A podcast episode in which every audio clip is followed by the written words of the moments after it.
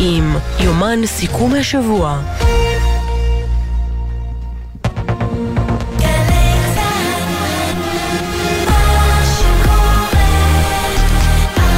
שלום לכם, עכשיו חמש בערב בגלי צה"ל.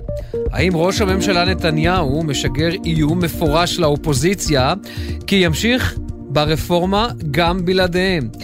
בריאיון לתוכנית בוקר טוב אמריקה, Good Morning אמריקה של רשת ABC האמריקנית, אומר נתניהו, עכשיו האופוזיציה הבינה שאפשר לחוקק גם בלעדיהם. הנה.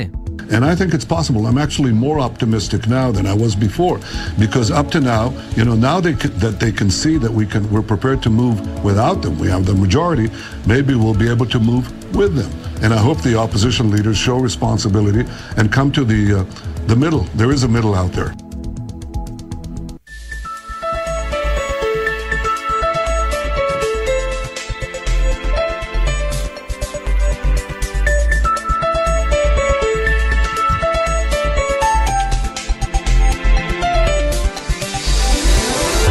יבנאי ואמיר בר שלום עם יומן סיכום השבוע.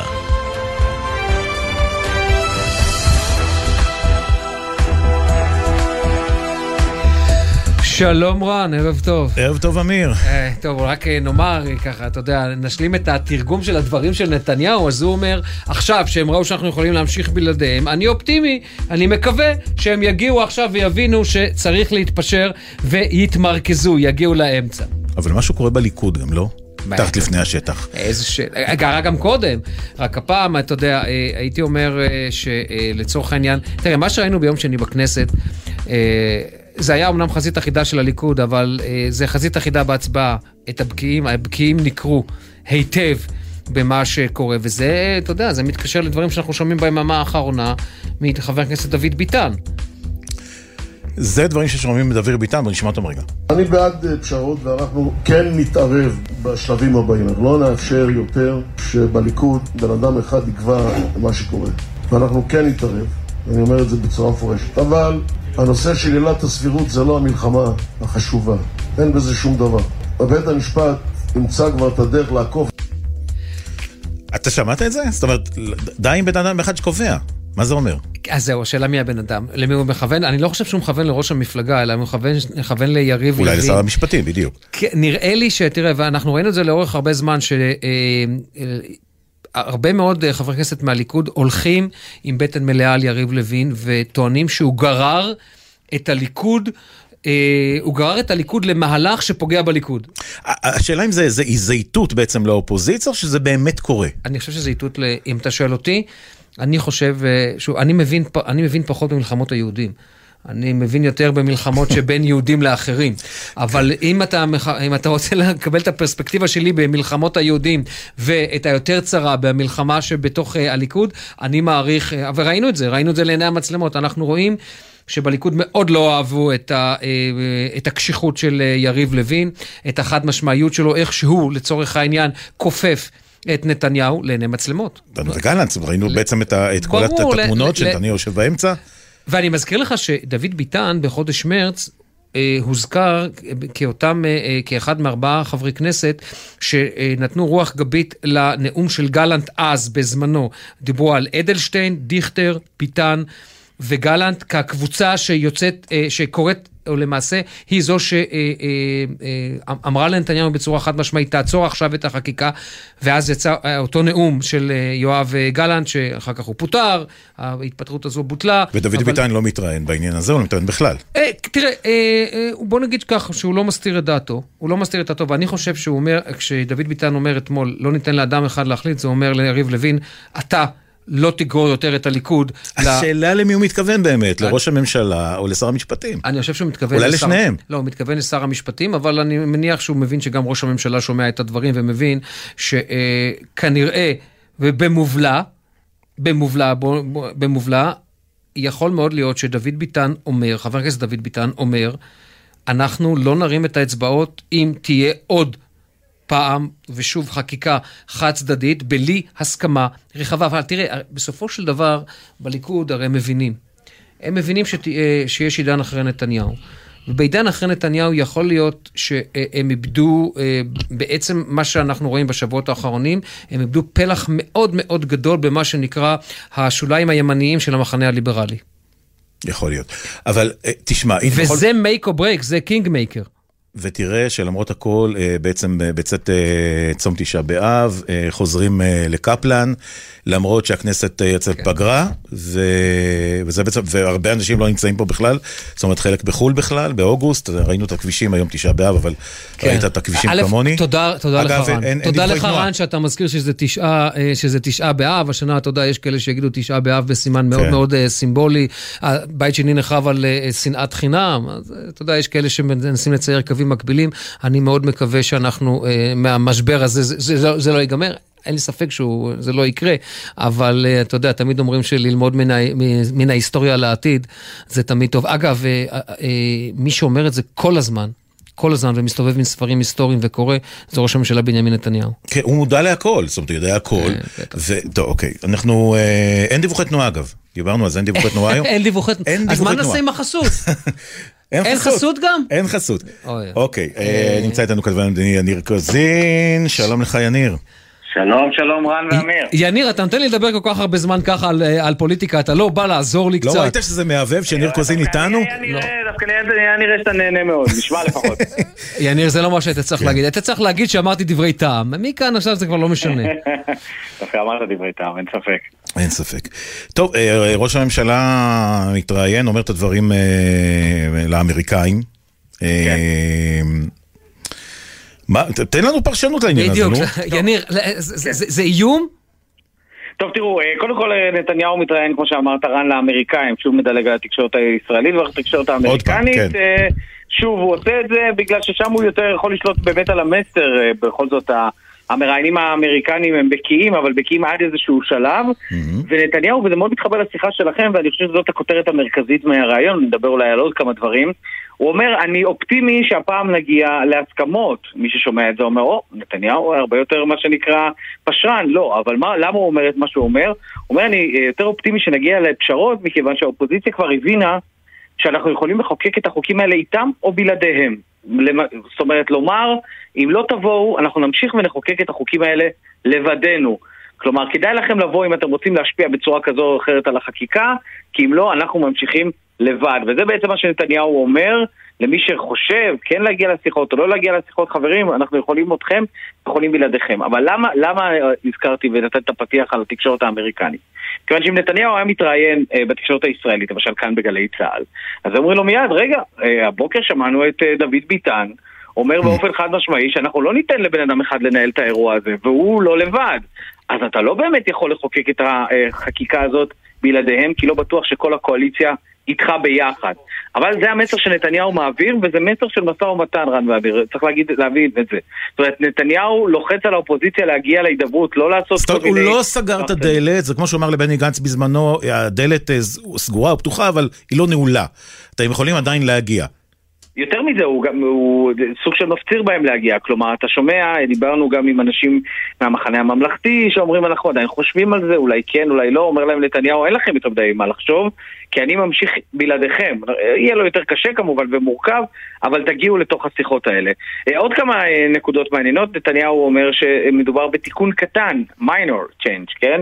קטן מאוד, והוא אומר אה, שכל ההתעסקות על כך שישראל אינה דמוקרטיה, בין היתר אגב הדברים האלה נאמרים גם בארצות הברית כמובן, מכל מיני גורמים כאלה ואחרים בממשל, אומר שזה עניין טיפשי לגמרי, ואם הזכרנו בכל זאת את ארצות הברית, אז אני אגיד לכם עוד כותרת אחת מעניינת שמגיעה משם. נתניהו אומר, כששוחחתי עם הנשיא ביידן, הוא הזמין אותי לבית הלבן בסתיו, כנראה איפשהו באזור ספטמבר, עדיין אין לנו תאריך. אה, אני, אני מציע להסתכל על העניין הזה של פגישה עם הנשיא ביידן כנקודת מבחן לאן פניהם של האמריקאים. עכשיו תראו, אם זה לא הייתה שנת בחירות, אין לי ספק שהפגישה הזאת הייתה נמרחת ונדחית עוד ועוד ועוד. כי... או אה, לא מתקיימת, מה שנקרא. או, או לא מתקיימת, כן. הבעיה היא שנה אה, רביעית, שנת בחירות.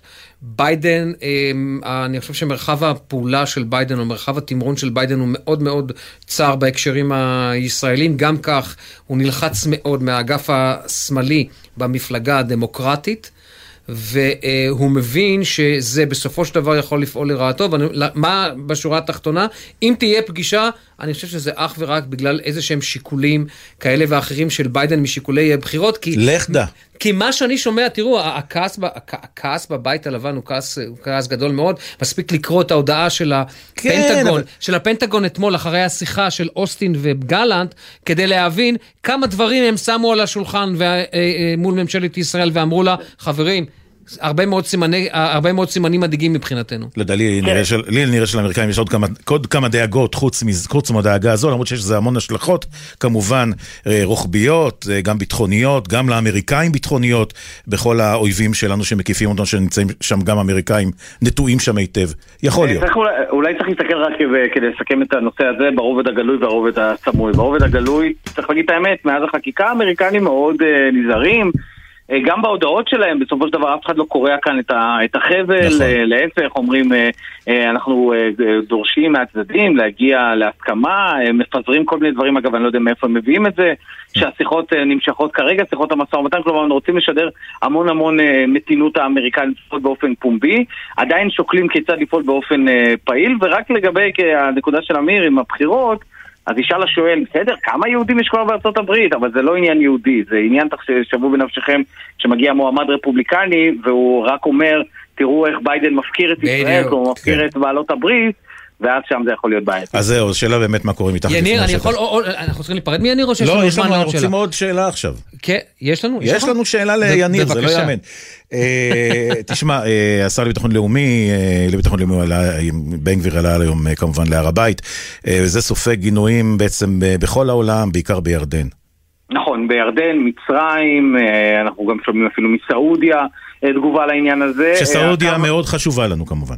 נכון, סעודיה חשובה לנו, תראה, זה גם תגובה, אני לא, לא רוצה להמעיט בה, כן, בגינוי, אבל זו תגובה אוטומטית, כן, של, של המדינות הללו. אה, ירדן בראש ובראשונה כמובן כמי שנמצאת שם אה, והוואקף עובד אה, מטעמה, היא אומרת שיכולות להיות לכך השלכות הרסניות לעלייה של בן גביר, גם המצרים מדברים על, באותה, באותה שפה, ולזה נוסיף גם את האמריקאים, כי גם האמריקאים מגיבים, השגרירות ארה"ב בישראל. אגב, גם זה לא כל כך קרה, לפחות בפעמים האחרונות, זה לא השגרירות היא זאת שענתה, אבל היא בכל זאת מרשה לעצמה אולי שינוי אה, זהות השגריר לשגרירה, יכול להיות שזה משפיע גם, והם אומרים שפעולות חד צדדיות כאלה הן אינן מתקבלות על הדעת והן פוגעות ומסכנות את הסטטוס קוו. וגם בנקודה הזאת צריך להזכיר, זו פעם שלישית שבן גביר עולה להר הבית, הסמכות של uh, מי לאפשר לשרים לעלות להר הבית או לא, היא של אדם אחד בלבד, וזה ראש הממשלה, והוא מאפשר לבן גביר לעלות שוב, כבר בפעם השלישית. נתניהו לוקח בחשבון כנראה שהגינויים הללו, או לא יודע אם השפה אל החוץ, אבל אפשר בהחלט להכיל אותם. אה, כן, תראה, זה רפלקס מותנה, אבל אה, בוא נגיד כך, אם זה לא היה השר בן גביר, אני מניח שזה היה איכשהו עובר אולי אחרת. אה, יכול להיות. כן, אני מזכיר לך שהשר לביטחון פנים קראו לו גלעד ארדן, הוא עלה להר הבית, אני לא זוכר נכון. שהיו כאלה גינויים. כן, טוב, היינו באמת במציאות אחרת לגמרי אז. אבל הכל דינמי פה ומשתנה כל הזמן, כתבנו המדיני יניר קוזין, תודה רבה לך. תודה רבה רן ואמיר. להתראות. והיום, אמיר, דווקא אנחנו הולכים לנושא שאתה מתמצא בו, שוב, משגרים איזושהי רקטה מג'נין לכיוון רמאון. מצולם גם. מצולם, לכיוון, לכיוון יישובי חבל התענך, לכיוון רמאון, אמנם לא משהו כנראה מאוד משוכלל. אבל זו תחילתה של... אה, כן, תראה, בואו נגיד ככה, אני זוכר את הרקטות הראשונות, את הקסאמים הראשונים, שהורכבו מתמרורים. תמרורים, תמרורי עצור. תמרורים שנגנבו, בדיוק, שנגנבו בגוש קטיף. אז uh, לזלזל פה אסור, אבל בואו, רגע, בואו נעלה לא, לא מזלזלים. דורון קדוש כתבנו לענייני צבא וביטחון, שלום דורון. שלום רן, שלום אמיר, ערב טוב. אז uh, מה בעצם היה היום? תראו, מה שקרה זה שלמעשה זה מתחיל קודם כל מההודעה של אותם פעילי טרור מג'נין, הם מכנים את עצמם גדוד אל-עייש, על שם מהנהגים של חמאס, יחיא עייש, שחוסל בידי ישראל, וזו כבר הפעם החמישית שהם טוענים את הטענה הזו, שהם ביצעו שיגור של רקטה מאזור אה, ג'נין, מהאזורים הפתוחים שמצפון לג'נין, לעבר יישובי הגלבוע, במקרה הזה זה המושב רמון בגלבוע. רק אחרי שהם מפרסמים את הפרסום הזה שלהם, צה"ל מבין שקרה אירוע, פותחים בסריקות במרחב, ואז מתחילים לנסות לאתר את אותה רקטה, ובאמת כעבור כמה שעות אה, מאתרים כוחות צה"ל בשטח, שטח פתוח שצריך להגיד לא חצה את הגדר, אלא עדיין בתוך השטח הפלסטיני, מאתרים שרידים של רקטה. הרקטה הזו רקטה באמת מאולתרת, פרימיטיבית, לא מתקדמת במיוחד. אבל היא כן הצליחה להיות משוגרת, היא כן הצליחה גם לגמוע מרחק של בערך 40-50 מטר, מרחק די קצר, ואחר כך היא התפוצצה אה, בשטח, ולמעשה כך מבינים בצה"ל שאכן בוצע שיגור כזה, שיגור ששוב נדגיש לא חצה את הגדר לעבר שטח ישראל, אבל כמו שאמיר, כמו שאמרת, אה, הדברים האלה הולכים ומשתכללים ככל שעובר הזמן, ולכן בצה"ל ממשיכים לעקוב כל הזמן אחרי הניסיונות, וגם אם בשלב הזה נראה שהניסיונות הם די פרימיטיביים והם לא מוצלחים במיוחד, זה עדיין כמובן מאוד מטריד, כי ייתכן שהדברים האלה רק ילכו ויגברו. שאני צריך להזכיר לכם, אם נעשה רגע זום אאוט על האירוע הזה ונחזור אחורה, אז בחודש האחרון כוחות הביטחון לא נכנסו לתוך ג'נין, לא לעיר ג'נין ולא למחנה הפליטים שלה, מאחר שמאז שהסתיים המבצע של צה"ל שם, צה"ל ממש נמנע מלעבוד בשטח הזה, משאירים את העבודה למנגנוני הביטחון של הרשות הפלסטינית. מנגנוני הביטחון בשבועות האחרונים באמת עבדו שם, ביצעו מעצרים של אנשים, כולל אנשי חמאס, אבל, וזו נקודה חשובה, הם לא נכנסים לתוך מחנה הפליטים mm-hmm. עצמו, אלא הם פועלים רק בתוך העיר ג'נין, והם לא עוצרים מבוקשים, שהם מבוקשים שמתכננים פיגועים ופעולות טרור נגד ישראל. אני אשאל את שניכם, כמה, כן. כמה תיאום, כמה תיאום יש עדיין עם, ה, עם הרשות הפלסטינית? אם יש בכלל. ברמה הרשמית אין תיאום, כי הרשות הפלסטינית כבר לפני כמה חודשים... רסמי אין תיאום. לפני חצי שנה הודיעה שאין תיאום ביטחוני, אבל הנה תראה את מה שקורה בג'נין בחודש האחרון, שזו דוגמה טובה. צה"ל נמנע מלהיכנס לתוך ג'נין, הרשות הפלסטינית כן עובדת ופועלת שם, זה כן מראה שבפועל, בשטח, יש איזשהו תיאום מסוים, גם אם הוא מינימלי, גם אם הוא לא ברמה הרשמית, אבל צריך להגיד, אחרי שהרשות פועלת שם כבר כמה שבועות, ובצה"ל עדיין רואים שממשיכות לצאת פעולות טרור מג'נין, והנה למשל הרקטה הזו ששוגרה היום היא דוגמה מצוינת לעניין הזה, מבינים במערכת הביטחון שלא יהיה מנוס מלהיכנס לתוך ג'נין כבר בתקופה הקרובה. כניסה כזו היא בלתי נמנעת, וישראל תידרש לפעול שם כבר בקרוב. דורון קדוש, כתבנו לענייני צבא וביטחון, אה, תודה רבה וערב טוב. תודה רבה. והיום אה, בית המשפט העליון פרסם את התאריך בו ידונו בעתירה נגד סירובו של אה, שר המשפטים לוין לכנס את הוועדה למינוי שופטים. זה מצטרף בעצם ללוז ארוך, ארוך מאוד, שצפוי uh, בבג"ץ uh, בספטמבר. מצטרפת אלינו עכשיו uh, כתבתנו לענייני משפט, תמר שונמי. שלום תמר. שלום אמיר, שלום רן. כן, אני לא יודעת מה אתם עושים בחודש וחצי הקרובים, אבל אני ממש ממליצה... תכננו לנסוע לחו"ל. יפה, אז אני ממליצה לפתוח יומנים, לשריין כמה תאריכים. נתחיל בשבעה בספטמבר. היום נקבע שזה התאריך שבו בג"ץ ידון בעתירה שדורשת לחייב את שר המשפטים לוין לכנס את הוועדה לבחירת שופטים. שתי נקודות מעניינות כאן. הראשונה, הנשיאה חיות אמנם בחרה את ההרכב לפי שיטת הוותק, הסניוריטי, אבל מכיוון שהיא וארבעת השופטים הבכירים הנוספים בעליון חברים בהווה או יהיו חברים בעתיד הקרוב בוועדה לבחירת שופטים, הם מנועים בעצם מלדון בעתירה, ולכן השופטים שידונו בהם ענת ברון, דוד מינץ ויוסף אלרון, שני האחרונים צריך להגיד, נמנים עם האגף השמרני בעליון. נקודה שנייה, שלמעשה מצטרפת להרכב השמרני ברובו, אם במצב רגיל הנימוק המרכזי שהיה משמש את העותרים הוא עילת הסבירות, לפחות כרגע היא הרי מחוץ למשחק, ובתנועה לאיכות השלטון וביש עתיד טוענים שלוין לוקח סמכות מינהלית ומשעבד אותה לאינטרסים הפוליטיים שלו. זה טיעון קצת יותר עקיף, פחות מה שנקרא דרך המלך מעילת הסבירות. העתירה על הסבירות עצמה, אגב, תיקבע לדיון בהרכב מורחב בחודש ספטמבר, עוד לא ידוע תאריך מסוים, אבל שווה לשים לב גם ל-12 בספטמבר, אז בעצם בג"ץ ידון בהוצאת נתניהו לנבצרות בשל הפרתו את הסכם ניגוד העניינים כשהכריז שהוא נכנס לאירוע, כך כלשונו. אבל גם לא צריך לחכות לספטמבר בשביל דיון בבג"ץ על פסילת חוק יסוד, בעוד שבוע בדיוק תידון העתירה נגד חוק הנבצרות, זה שבעצם מונע הוצאת ראש ממשלה לנבצרות, אלא בנסיבות רפואיות. היועמ"שית באופן חריג, אפילו תקדימי, קראה לפני יומיים לבג"ץ לבטל חוק יסוד, דבר שהוא לא עשה מעולם, בטענה שחוק הנבצרות נועד לשפר את מצבו המשפטי של נתניהו, לאפשר לו לפעול בניגוד לפסיקת בית המשפט, מתכוונת כמובן להסדר ניגוד העניינים. הספתח לכל אלה יהיה הדיון בחוק טבריה כבר ביום ראשון הקרוב. טוב, יש, עסוקים, יהיו עסוקים של בג"ץ. מה זה? תשמע, תשמע, הם לא יוצאים לפגרה כמו הכדורגל. לא, אין דבר כזה, לא כמונו. אה, תמר שונמי, כתבתנו לענייני משפט, תודה רבה לך. תודה, תמר. ועכשיו, אמיר, אנחנו רוצים להגיד ערב טוב לארז קמיניץ, שעבר המשנה ליועץ המשפטי לממשלה, וראש תחום רגולציה וממשל במשרד אה, ארדינס. ערב. ערב טוב. ערב טוב לכם. תפסנו אותך בחו"ל שאמרת כמעט בוקר טוב. כמעט, כן. זה רצף של יום אחד ארוך. כן, טוב. מיום שני, כן. זה כל יום פה מתחיל ולא נגמר פשוט. לא נגמר, נכון. אז נתחיל עם הנושא המדובר או עדכני, הצעת החוק לפיצול סמכויות היועצת המשפטית לממשלה, הצעת חוק שנגנזה בינתיים אה, על ידי מי שהגיש אותה, חבר הכנסת אלי דלל. אה, תראה, הנושאים המשפטיים ובעיקר הטיימינג שלהם אה, די סבוכים, ובעצם נכון שההצעה נמשכה בינתיים, אבל בוא עשה לנו קצת סדר. מה זה בעצם אומר, והאם יש בעייתיות בעצם ההצעה, או כמו ששאלתי קודם, העיתוי שלה? כן, אז בואו תרשה לי להיות סקפטי לגבי המשיכה, זה בהחלט uh, התפתחות חיובית, אולי אחת, אחת uh, מהתפתחויות שליליות רבות שחווינו בה בחודשים האחרונים, אבל אני מתקשה להאמין שההצעה הזאת uh, ינטשו אותה להנחות, ואני מניח שהיא תעלה בשלב... כן, אתה מאמין שיהיה מי שיגיש אותה שוב? בוודאי, כן, אלא אם כן, אלא אם כן יתהפך העולם בשנית ויחזור להיות עולם נורמלי. אבל רגע, עורך הדין קמניץ, תזכיר לי, כשאתה היית שם, לדעתי היית תחת השר גדעון סער, נכון? הייתי תחת השר גדעון סער בסוף ה... ואני הייתי... אבל הוא תמך, הוא תמך, הוא תמך בפיצול הזה של סמכויות היועץ. אבל חברים, זה בדיוק העניין. קשה לדבר על משהו מקצועי, כן? קשה לדבר... ברמה מקצועית על הצעת חוק שכולנו מבינים מה המוטיבציה אה, שעומדת מאחוריה. אה, והשיח המקצועי הזה הוא שיח ש, שרחוק מאיתנו כרחוק מזרח ממערב. נכון, לאורך השנים ההצעה הזאת לפיצול תפקיד היועץ עלתה, אה, עלתה וירדה והיה שיח, היה שיח, היו פרופסורים ויש עדיין כאלה שחושבים שיש, אה, אה, שיש לקדם את ההצעה הזאת ויש בה נקודות חיוביות. בגלל אולי ניגוד עניינים.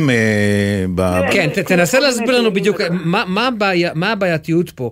הרי בסופו של דבר מנדלבליט נכנס בדיוק לצומת הבעייתי הזה נכון. של מצד אחד הוא היועץ המשפטי לראש הממשלה, לממשלה, ומצד שני הוא גם התובע הכללי שצריך כן. להחליט על כתב אישום. ואז... כן, זה מאוד מפתה. לדבר ברמה המקצועית, ואני איש מקצוע, ו- ובאמת יש טיעונים לכאן ולכאן. אני רק אומר, בסוף המוטיבציה של ההצעה הזאת, מה עומד מאחוריה, לא נותן באמת אפשרות לדבר ברמה המקצועית על ההצעה. אני יכול אחר כך לומר מילה או שתיים בהקשר הזה, אבל חייבים להדגיש נקודה אחת. בסופו של דבר יש רצון, אנחנו רואים אותו, רצון להדיח את היועצת המשפטית לממשלה. אה, ראינו את זה בישיבת הממשלה לפני שלושה שבועות ובביטול עילת הסבירות, אבל אם התהליך הזה לא, לא יבשיל, אולי כי בית המשפט יבטל את החוק, אז uh, מנסים לייצר בדרך אחרת uh, להגיע לפלטפורמה שתאפשר ביטול או עיכוב הליכים או, או השעיה כזו או אחרת של כתב האישום, ו- ואין דרך אחרת להסתכל על הצעת חוק כזו שמוגשת בעיתוי הזה, אז נכון, ראו שזה יצר אולי יותר מדי רעש והורידו אותה, אבל אני לא חושב ש, שהפן המקצועי הוא מה שמניע את מי שמגיש את ההצעה הזאת, וזה באמת חבל, אנחנו לא יכולים באמת לדבר על שום דבר מקצועי בעת הזו. שקשור לשינוי אה, אה, שינוי אה, של חוקי יסוד, של חקיקת יסוד. אז, אז בוא, בוא, בוא ניגש איתך לנושא הבא, שהוא ביטול עילת הסבירות. זה יעמוד במבחן בג"ץ בספטמבר? מאוד קשה לדעת, אנחנו ככה בקהילה המשפטית עוסקים בדבר הזה ב, בימים האחרונים ומנסים להעריך כל מיני הערכות. ראשית צריך אה, להגיד אה, בצורה מפורשת, ביטול של חוק יסוד א' לא נעשה מעולם, נכון? התחיל, התחילה, אה, התחילה בוא נגיד בשנים האחרונות ביתר שאת תזה, פיתוח של תזה של עילות שבהן אפשר לבטל את חוק היסוד, או אפשר לבטל חוקי יסוד, הן עילות מאוד מצומצמות. היום, או אתמול בעצם, הגישה היועצת המשפטית לממשלה את עמדה שלפיה אחת העילות שאימצו לרעה של סמכות הרשות, אה, הכנסת כרשות מכוננת, אה, שימוש לרעה אה, בסמכות הזאת, אגב נבצרות של ראש הממשלה. פעם כן. ראשונה אני חושב שהיועץ המשפטי לממשלה, או משרד היועץ המשפטי, היועץ המשפטי לממשלה, חושבת שצריך לבטל חוק יסוד, ובאמת מעניין לראות איך היא תתפתח גם העתירה הזו. בכל מה שקשור לסבירות, העילה היותר חזקה או יותר משמעותית היא אה, פגיעה אה, באופייה של מדינת ישראל או בליבת הערכים של מדינת ישראל כיהודית ודמוקרטית זה משהו שקשה מאוד להגיד אותו על עילת סבירות מצד אחד, מצד שני הנוסח הוא כל כך חריג, כל כך קיצוני, שבהחלט אני רואה מספר שופטים שיגידו, אה, שאולי יגידו את הדבר הזה, את העילה, יסכימו לעילה הזו. השאלה היא גם מה יהיה ההרכב, ומי... אבל זה סביר בעיניך, סביר בעיניך ששופטים בעצם יתעסקו במשהו שקשור אליהם? אין בית משפט לחוקה. בסדר, אוקיי, אני שואל. אם היה בית משפט, אגב, אם היה בית משפט לחוקה, אז גם הם היו מתעסקים בעניין הזה ממש, אבל בסופו של דבר אה, מוגשת עתירה לבית המשפט, אני לא מכיר גורם אחר שיכול לעסוק אה, בנושא הזה. אה, הם לא עושים את זה בשביל עצמם, כן? מה, מה זה הניגוד עניינים הזה גם? הם לא... זה לא כמו שיש איזשהו ראש, איזשהו ראש ממשלה במדינת, במדינה כלשהי בעולם, לא יודעים איזו כזו, שמתעסק בחקיקה שנוגעת אליו אישית, כן? הם לא עוסקים במשהו שנוגע להם אישית, הם עוסקים במשהו מוסדי. האם העילה הזאת נדרשת כדי לקיים כן, טוב, גם על זה יש ויכוח, אתה יודע. כן. מה? אני אומר, גם על זה יש ויכוח אה, גם בציבור. על מה אין ויכוח, רן? לא, לא, לא, זה ויכוח עקרוני. הוויכוח הזה הוא קצת, הוא בעייתי כשלעצמו, כי אני... בתור ויכוח. אם היה גוף אחר שהיה יכול, אם היה גוף אחר שהיה יכול לדון בעתירה. כן. לא, יש ויכוח על עצם השאלה אם הם יכולים לדון בחוקי יסוד או לא, אבל נניח שהחוק הזה לא היה חוק יסוד. עדיין אני לא רואה גוף אחר שיכול לעסוק בשאלה אם שופטים יכולים אה, לפסוק לפי עילה מסוימת כן או לא, למעט בית המשפט. אין, אין לנו גוף אחר. אני מקווה שאנשים לא חושבים שגוף אחר צריך להחליט בסוגיה. אה, האם אה, חוק יסוד השפיטה הוא חוקתי או לא. אז היום אה, דוד ביטן, חבר הכנסת דוד ביטן אמר שהשופטים ימצאו כבר דרך להתגבר על הסבירות עם, עם פסיקות אחרות. כן. גם את הטיעון הזה אני מכיר. אני חייב להגיד שיש בטיעון הזה משהו, אבל, אבל צריך להבין, יש... רגע, דברים... אתה אומר שיש משהו בטיעון הזה. כן, כן, אבל, למה? אבל, אני רוצה לדייק, כן? בסוף יש נושאים שבהם עילת הסבירות היא אולי העילה היחידה או המרכזית למשל? למשל מינויים. למשל אה, פעולות של הממשלה בתקופת בחירות. למשל, אני עוסק הרבה בענייני תכנון ובנייה, mm-hmm. כן, בשאלה, בתוכניות שמאושרות בממשלה, אה, תכנון זה, זה עולם של איזונים, כן? איזונים בין אינטרסים, בלי עילת הסבירות, אנה אנו באים.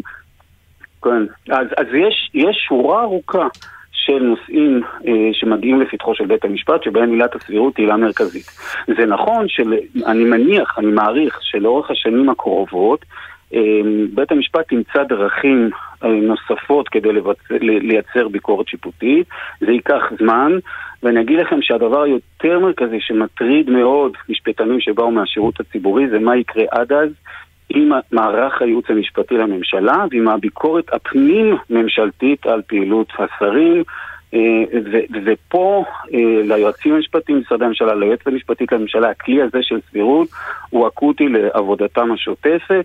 אה, פעמים רבות, תיקים שהגיעו אליי, כן, למעט הניסיון להגיע לפשרות במשרדי כן. ממשלה השונים שרבים, פעמים רבות עילת הסבירות שימשה אותי כדי להגיד למשרדי הממשלה, אתם צריכים לחזור הביתה ולחשוב על אה, פתרון אחר שיהיה, אה, שיאזן יותר, בצורה יותר נכונה את האינטרסים השונים. אז יש, יש המון נושאים לדבר איתך, אחד מהם זה גם uh, העתירה שהגישו יושב ראש האופוזיציה לפיד וגם התנועה לאיכות השלטון uh, לבג"ץ נגד אי כינוס הוועדה לבחירת שופטים, uh, על פי החלטת שר המשפטים לוין. יש, זו יש... הייתה, זה היה ליבת החקיקה, כן, ליבת נכון. החקיקה, אמר את זה, יש... אמר את זה לוין בוויכוח, הוא אמר, אם רגע, אני רגע. עכשיו הולך, אם אני עכשיו הולך לפשרה, כופים עליי לכנס את הוועדה. אז, אז אוקיי, אז יש תאריך לדיון הזה גם בספטמבר, כמו שאמרנו, בג"ץ יעבוד הרבה בספטמבר, mm-hmm. ומי שידון בזה השופטים הוותיקים יותר. גם כאן אני רוצה לשאול אותך, אדוני, האם בג"ץ יכול או יחייב, או יכול לחייב את שר המשפטים לכנס את הוועדה בעיקר, על מנת למלא את השורות בשופטים שחסרים כל כך בכל הערכאות?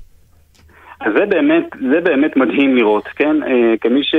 כן, עורכי הדין, גם, אני חבר גם במחאת הגלימות, וגם עסקתי בנושא הזה כשהייתי בשירות הציבורי, בניסיון לשפר, לייעל, אה, לתת שירות לאזרח בסופו של דבר במערכת המשפט, ואחד הדברים המשמעותיים הוא כוח האדם, אחד הדברים המשמעותיים הוא תקינה.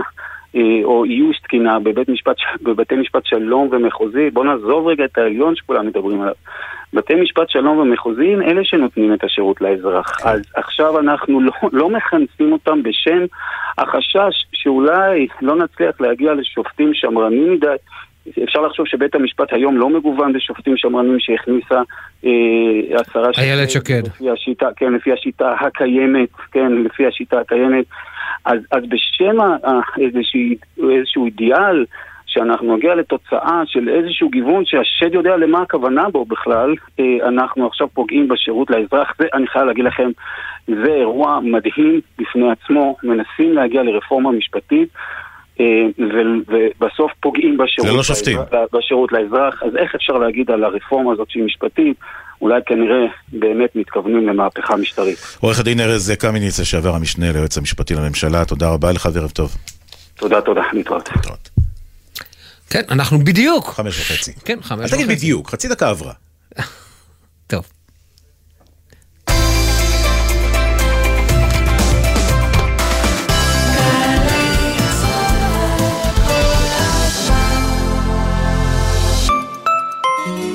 מה זה באמת להיות ישראלי? דינה זילבר במסע לתוך הישראליות עם דמויות מפתח בחברה, בספרות ובתרבות. והשבוע עם העורך דין אביגדור פלדמן. כל משפט יבשת חדשה, כל משפט שפה חדשה, עולם חדש, וזה מקסים אותי. אני רואה את עצמי אנתרופולוג משתתף, מה שקוראים בשפת האנתרופולוגיה. מילים ומשפטים עם דינה זילבר, הערב בשמונה, גלי צה"ל. עכשיו בגלי צה"ל, אמיר בר שלום ורן יבנאי עם יומן סיכום השבוע. ועכשיו אנחנו עוברים, אה, אומרים שלום לחברת הכנסת טלי גוטליב אה, מהליכוד. ערב טוב לכם. טוב, תמיד מעניין אה, לדבר איתך, חברת הכנסת גוטליב. אני רוצה לפתוח עם לא. תגובה לא. שלך לדבריו של...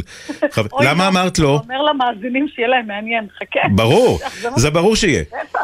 אני רוצה לפתוח עם תגובה שלך לדבריו של חבר הכנסת אה, ביטן, שאמר אתמול אה, שהוא בעד פשרות בליכוד, אה, אבל לא יאפשרו יותר שבן אדם אחד יקבע את מה שקורה. רמז לראש הממשלה נתניהו כנראה, וגם לשר המשפטים לוין. מה את אומרת על זה?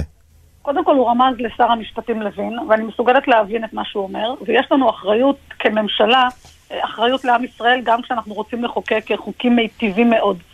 בעוד שכשהשר לוין הציג את הרפורמה, ההסברה הייתה גרועה ביותר, שלא נאמר ההסברה לא הייתה קיימת, והיא אפשרה לרעשי רקע שהיו מונעים מרצון למוטט את ממשלת הימין, להנדס תודעה ולשטוף את מוחם אה, של אנשי השמאל, וגם לא רק של אנשי שמאל. ולכן אם עושים משהו מכאן ולהבא אה, שקשור למעשה גדול מאוד למערכת המשפט, צריך לעשות את זה בצורה אה, רצינית, אחראית, כך שכל חבר כנסת ידע, ידע לדברר את זה, ובטח לא להתחיל מהלך גדול מאוד שנגמר בכלום ושום אה, דבר. אמרת רצינית אחראית, רק לא אמרת דבר אחד, חברת הכנסת גוטליב, לא אמרת בהסכמה רחבה כפי שהתחייב ראש הממשלה, והאם אני יכול להבין מבין הדברים האלה, ש... רגע, תני רק לשים את השאלה, חברת הכנסת גוטליב, האם אני יכול להבין מבין בין השורות בדברים האלה שאמרת, שאת לא מתכוונת לצורך העניין, שוב, להיכנס למשא ומתן ארוך בעניין אה, המשך החקיקה? אני חייבת להגיד לך שאני לא אומרת דברים מרומזים, פשוט תשאל ואני אגיד לך את זה נכוחה. אני חייבת לומר לך שאני לא ראשת ממשלה, ולכן מה שקובע זה מה שמחליט נתניהו. נתניהו כבר לפני כמעט ארבעה חודשים החליט שהרפורמה מתה, כך אני אומרת את זה בפה מלא, גם אם יחפשו את המילים האלה עד למחרתיים.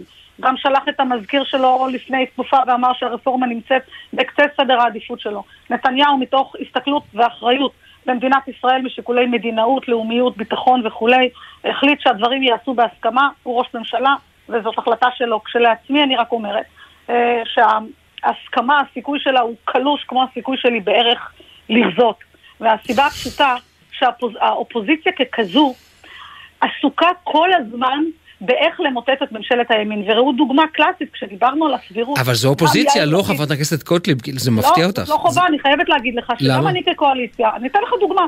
שתי הצעות חוק של האופוזיציה אה, אה, עלו לפני שבוע ואחת לפני שלושה שבועות אה, לוועדת השרים וקיבלו התנגדות אה, אה, של הממשלה וכשזה בא בכנסת וגם על אחד מהם נאם מאיר כהן ולאחד יאיר לפיד תוך כדי שהם נואמים תוך כדי אנחנו מבררים מול האוצר, אני פונה לשרים הרלוונטיים והשגנו הסכמה לחוק. זה לא עובד ככה. מה שצריך להיות על השולחן זה טובת עם ישראל, נקודה, ארבע סימני קריאה. עם כל הכבוד. וגם אם קודמיי באופוזיציה היו עסוקים בלמוטט את הקואליציה, אם זה קשור לאלמנטים עקרוניים, אז ברור וברור. אבל לקחת את צמצום עילת הסבירות של בית משפט עליון, שעליה כבר אמר יאיר לפיד ב-2016, mm-hmm. שזה סופר חשוב וסופר דמוקרטי, לבטל את התערבות בהחלטות ממשלה חוקיות משיקול שהן אינן סבירות. וגם אמר את זה גדעון סער, אז עכשיו להגיד שזה אה, אבי אבות הדיקטטורה, אה, אה, זה בדיחה, אבל מה לעשות שיש להם את כל הכוח. באמצעי התקשורת, באמצעי התקשורת חוגגים על זה, כי גם לאמצעי התקשורת השונים יש עניין בלמוטט הממשלה, אז הנה העם שלנו במלוא פילוגו. חבל. דיברת על, דיברת על, אה, על אה, גדעון סער, ואצלם הגשתם עכשיו את הצעת חוק שמיד, והורדתם אותה מיד. כן. אותה הצעת חוק לפצל את אה, סמכויותיה של היועצת המשפטית לממשלה. מה קרה? קיבלתם רגליים קרות או הוראה? לא, לא, לא, זה לא, זה לא רגליים קרות וזה לא הוראה, זה פשוט לעבוד בהיגיון. אחד, אני לא מגישה את החוק הזה, אלא מצטרפת אליו. החתימה שלי הצטרפה לחוק הזה כבר... חבר הכנסת אלי דלל הגיש אותו. לא, לא, רק שנייה. עכשיו, הצעת החוק הזאת היא מצוינת, הרי פיצול משרד היועמ"ש היא הכרחית, אבל טכנית, כדי לעשות מהלך של פיצול משרד היועמ"ש זה קשור לחיתוך של חוקים שונים שבהם יש נגיעה לסמכות יועמ"ש. בישראל, לצערי, אין חוק יועמ"שים, והפיצול של המשרה כל כך חשוב, כי תחשבו שאני אייצג אתכם, יהיה חייבת לכם חובת נאמנות, ואני אעשה, אפר את קודש הקודשים. אבל אולי הבנתם, אולי הבנתם, אה, חברת הכנסת גוטליב, שהעיתוי באמת בעצם לא מתאים כרגע. לא, אני... ברגע לא המהות, העיתוי. קיבלה, רק שנייה, ברגע שהצעת החוק קיבלה פ' ועלתה לאתר הכנסת וקיבלה פרסום, יצאה הודעה ממשרד ראש הממשלה, וטוב שכך, שכרגע החוק הזה לא מקודם. אז אם חוק לא מקודם, אלי דלל משך אותו. וטוב שהוא עשה את זה, כי, כי בעצם מה שאלי דלל אמר, זה שהם שואפים באמת בדבר כל כך חשוב להגיע להסכמה רחבה. אני כשלעצמי, המילים הללו הן מילים יפות, הסיכוי שלהם הוא, הוא נמוך. אני מעדיפה, כפי שאני תמיד אומרת, אה, אה, תמונות ניצחון ולא תמונות כישלון. ולפעמים עדיף לא לגעת בסוגיה מסוימת אם אין לך סיכוי לחוקק אותה, ובטח לא אם אתה תלוי ב protection, אני קוראת לזה, אה, כדי לחוקק. עם כל הכבוד, אנחנו יודעים לעשות את העבודה הזו. פיצול משרת היועמ"ש זה, זה אחד המעשים החשובים ביותר. תגידי, אולי, אולי את מעדיפה בכלל שיפטרו את היועצת המשפטית גלי ברב מיארה. רציתי להגיד לך, היי, תראה מה זה. כיוונתי לדעת גדולים. מה שאני רוצה, רוצה לומר לכם, שמבחינתי מה שחשוב ביותר זה לפטר את מי שמבזה את ממשלת ישראל, פוגעת בממשלת ישראל, ואני גם מאשימה אותה, תסלחו לי, על חילול הפרטיות שלי. או, רציתי לשאול אותך גם על זה. אה, התראיינת היום ב-103. כן, התראיינת ב-103 ואמרת שבאמת היא מחללת את הפרטיות שלך ותחושת הביטחון שלך. אני מאשימה אותה. תקשיב טוב מה אני אומרת, לא היא מחללת את הפרטיות שלי. אני מאשימה אותה בכך שהפרטיות שלי מחוללת כבודי כנבחרת ציבור מחולל, אפשר לאיים עליי, אפשר לפגוע בי, אפשר לעשות דמוניזציה, אפשר לפתוח כל בוקר ב-300 הודעות מסנג'ר של תנצבה, יימח שימך, כאלה, בקטנה, זה כעניין שבשגרה. אבל במה היא פוגעת בפרטיות שלך? אני פספסתי פה משהו, חברת הכנסת גוטליב. בכך שהיא לא העמידה לדין אנשים שפגעו בי ובחברי כנסת, בכך שלא העמידה לדין על איומים, על עבירות של הטרדה במתקן בזק, עבירות של התחקות, פגיעה בפרטיות וכולי, היא קוראת לזה עבירות ביטוי, יש נוהל mm. שמשטרת ישראל לא תפתח בחקירה אלא אם היא תקבל הוראה ממיארה. מיארה הפעילה פה ממש אה, לא רק מערך של אכיפה סלקטיבית, שממש אה, מזכיר אפרטהייד בין ימין ושמאל. ימנים יקבלו יחס אחד ושמאל יקבל יחס אחר, מועדף, מלוטף ומאותרג. תגידי... כל הכבוד, היא איננה מתאימה לתפקידה. אגב, ראינו אתמול שגם בג"ץ נתן לה סטירת לחי קלה. במה זה התבטא? באופן אבסורדי וזוועתי, יש לומר, היא הגיבה לעתירה כנגד הממשלה. היא הגיבה שאכן צריך לקבל את העתירה ולתת צו על תנאי מיידי כנגד הממשלה. איזה יופי שבג"ץ חשב שהתירוצים שלה המשפטיים כל כך הזויים, שהוא לא קיבל את עמדתה להסכים לעתירה, קבע דיון בעתירה בעוד אה, חודשיים שלושה ולא נתן צו זמני, הוא גם לא התערב בעתירה. אבל זה מראה לכם מה זה מטרה מקדשת את האמצעים. כל משפטן שקורא את התגובה של היועמ"שית, אה, שמסכימה למתן צו על תנאי כנגד הממשלה, okay. אוקיי. מבין שמשפטנות אין כאן. בואי נחזור רגע לשכונת אה, פלורנטין, זה אומנם אה, כבר לפני יומיים, אבל אנחנו מסכמים שבוע פה, את יודעת, אז תקציר העניינים למי שלא שמה. איפה שבא לי, איפה שבא לי אני אהיה. איפה שאני רוצה לבוא, איפה שאני רוצה. מה קרה שם? איך אני אוהבת שבפלורנטין, כן, כולם מקבלים את כולם, רק לא חברי כנסת מהימין. אתה יכול להיות שם הכל. מה שאתה רוצה, אני מסתובבת בפלורנטין כבר ארבע שנים. אה, מאוד אוהבת את השכונה הזאת, עד שאני סופגת שם יחס אה, די מחריד, שלא נאמר איומים. אני עומדת ברחוב, מדברת עם אנשים שאני מכירה, צועקים לי מלמעלה, צועקים לי ממול, תלכי מפה. אה, אחד אומר לי, את, אחד ממש איים בצורה נורא בוטה. באמת, תלכי מפה, את לא שייכת, אנחנו לא רוצים אותך כאן. ואז אני אומרת להם, לא שואלת אתכם, אני אהיה איפה שאני רוצה. כמה שאני רוצה. ותדעו לכם דבר אחד, זה לא, זו רק דוגמה קטנה. כמובן שהסרטון עולה מיד לטלגרם, בואו לפה, גוטליב ופלורנטין 4, בואו עם זמבורות. אני כל יום חמישי רוקדת ריקודי עם, זה אותו דבר, מצלמים אותי בתוך אה, אה, ריחו, חוג ריקודים, קוראים לאנשים לבוא להפגין. שיהיה ברור לשמאל, אני את השיטות שלהם כבר הבנתי מזמן. את השיטות שלהם לדמוניזציה, עלבונות, זה לא נוגע בי, זה עובר לי מעל הראש וזה משגע אותם. כי ככל שיענו אותנו, כן ירבה okay. וכן ישמור. אני רק חייב לשאול, בתור, בתור, בתור אחד שמגיש ברד, איך שומרים על הכל? לא, זה לא קשור, אני, אתה יודע מה, זה כל כך לא מצחיק אותי, אני לא יכולה לגחך על זה, אתה הולך ברחוב... לא, אני באמת שואל. צועקים, לא, וצועקים לך ללכת, תגיד לי, זה נראה לך נורמלי? וגם בזה אשמה מיארה, כי זה לא פעם ראשונה. ברגע ש... באו אליי הביתה והיא עדיין לא הגישה כתבי אישום למי שישב לי מחוץ לדלת. והיא לא מגיעה, והיא לא העמידה לדין אנשים שמפרסמים בטלגרם בכל רגע נתון איפה אני נמצאת וקוראים לפגוע בי. Okay. אוקיי. וכשאני יוצאת מהרצאה לטובת זכרו של מנחם בגין הדגול, ואני יוצאת למטה ושורקים לי משרוקית בתוך האוזן ומאיימים עליי שירדפו אותי לכל מקום שאני אלך ואני לא אוכל לישון, והיא לא העמידה אותם לדין, היא אשמה. בכך שהיא פגעה באלמנט ההרתעה ובכבודם של נבחרי ציבור. אה, נמאס לי מהיחס הבזוי הזה לנבחרי ציבור, שכל מה שמניע אותנו זה טובת העם. ואיך אמרו חז"ל, שליחי ציבור, אה, אה, עובדי ציבור, שליחי ציבור, שעושים עבודתם נאמנה, רק הקדוש ברוך הוא משלם שכרם. אני מכיר את זה, של... אני, אני מכיר את זה ששליחי מצווה אינם ניזוקים, אבל אולי את יודעת... לא, שליחי מצווה אינם ניזוקים זה משהו אחר. לא, זהו, אתם כנראה אולי לא שליחי מצווה בעיני חלק מהאנשים, אבל אני חייב לשאול אותך שאלה ממש לסיכום, חברת הכנסת גוטליב. לא, תראי... זה לא קשור מה שאמרת, שליחי מצווה זה כשאתה הולך למשימה... אני יודע, אני, אני יודע. זה אנחנו לומדים מהיונה ששלח אה, נוח. לבשר על סיום המבול. התחלנו להתפלפל, אה? שליחי מצווה, לא, אומר רש"י, שליחי מצווה אינם ניזוקים. אבל אני חייב לשאול אותך שאלה, ובאמת תנסי לענות לי על זה, תנתקי רגע את, ה, את העניין, העניין הפוליטי. לצורך העניין, החוק כמו פיצול אה, סמכויות יועץ המשפטי לממשלה, במקרה הזה יועצת, הרי בסופו של דבר זה חוק שבאנגלית קוראים לזה בי פרטיזן, יש לו תמיכה משני צידי המתרס הפוליטי.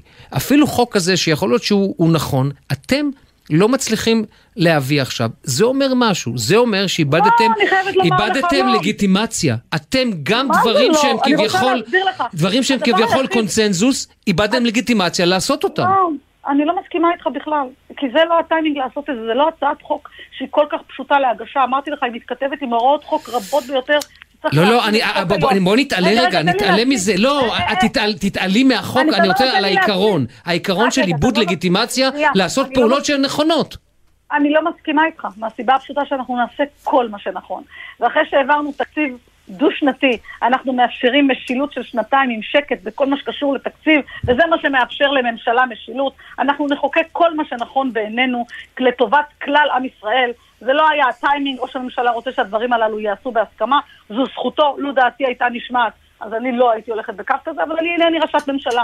אה, בכל הכבוד. אז לכן אני אה, מרכינה ראש בעניין הזה, אבל שלא יהיה לכם ספק, יש כאן קואליציה של 64 מנדטים, ויש יועצת משפטית לממשלה שלא מפסיקה לבזות את הממשלה. גברת מיארה צריכה ללכת יפה שעה אחת קודם, יפים שבעה חודשים קודם. אתה יודע, אנחנו מתעסקים, מתעסקים עם, אה, אה, מתעסקים, זאת אומרת, מדברים על אה, גלי בהרב מיארה, ליועצת המשפטית לממשלה, שמסרה את תגובתה לבג"ץ בנוגע לאימוץ ילדים על ידי זוגות להט"ב.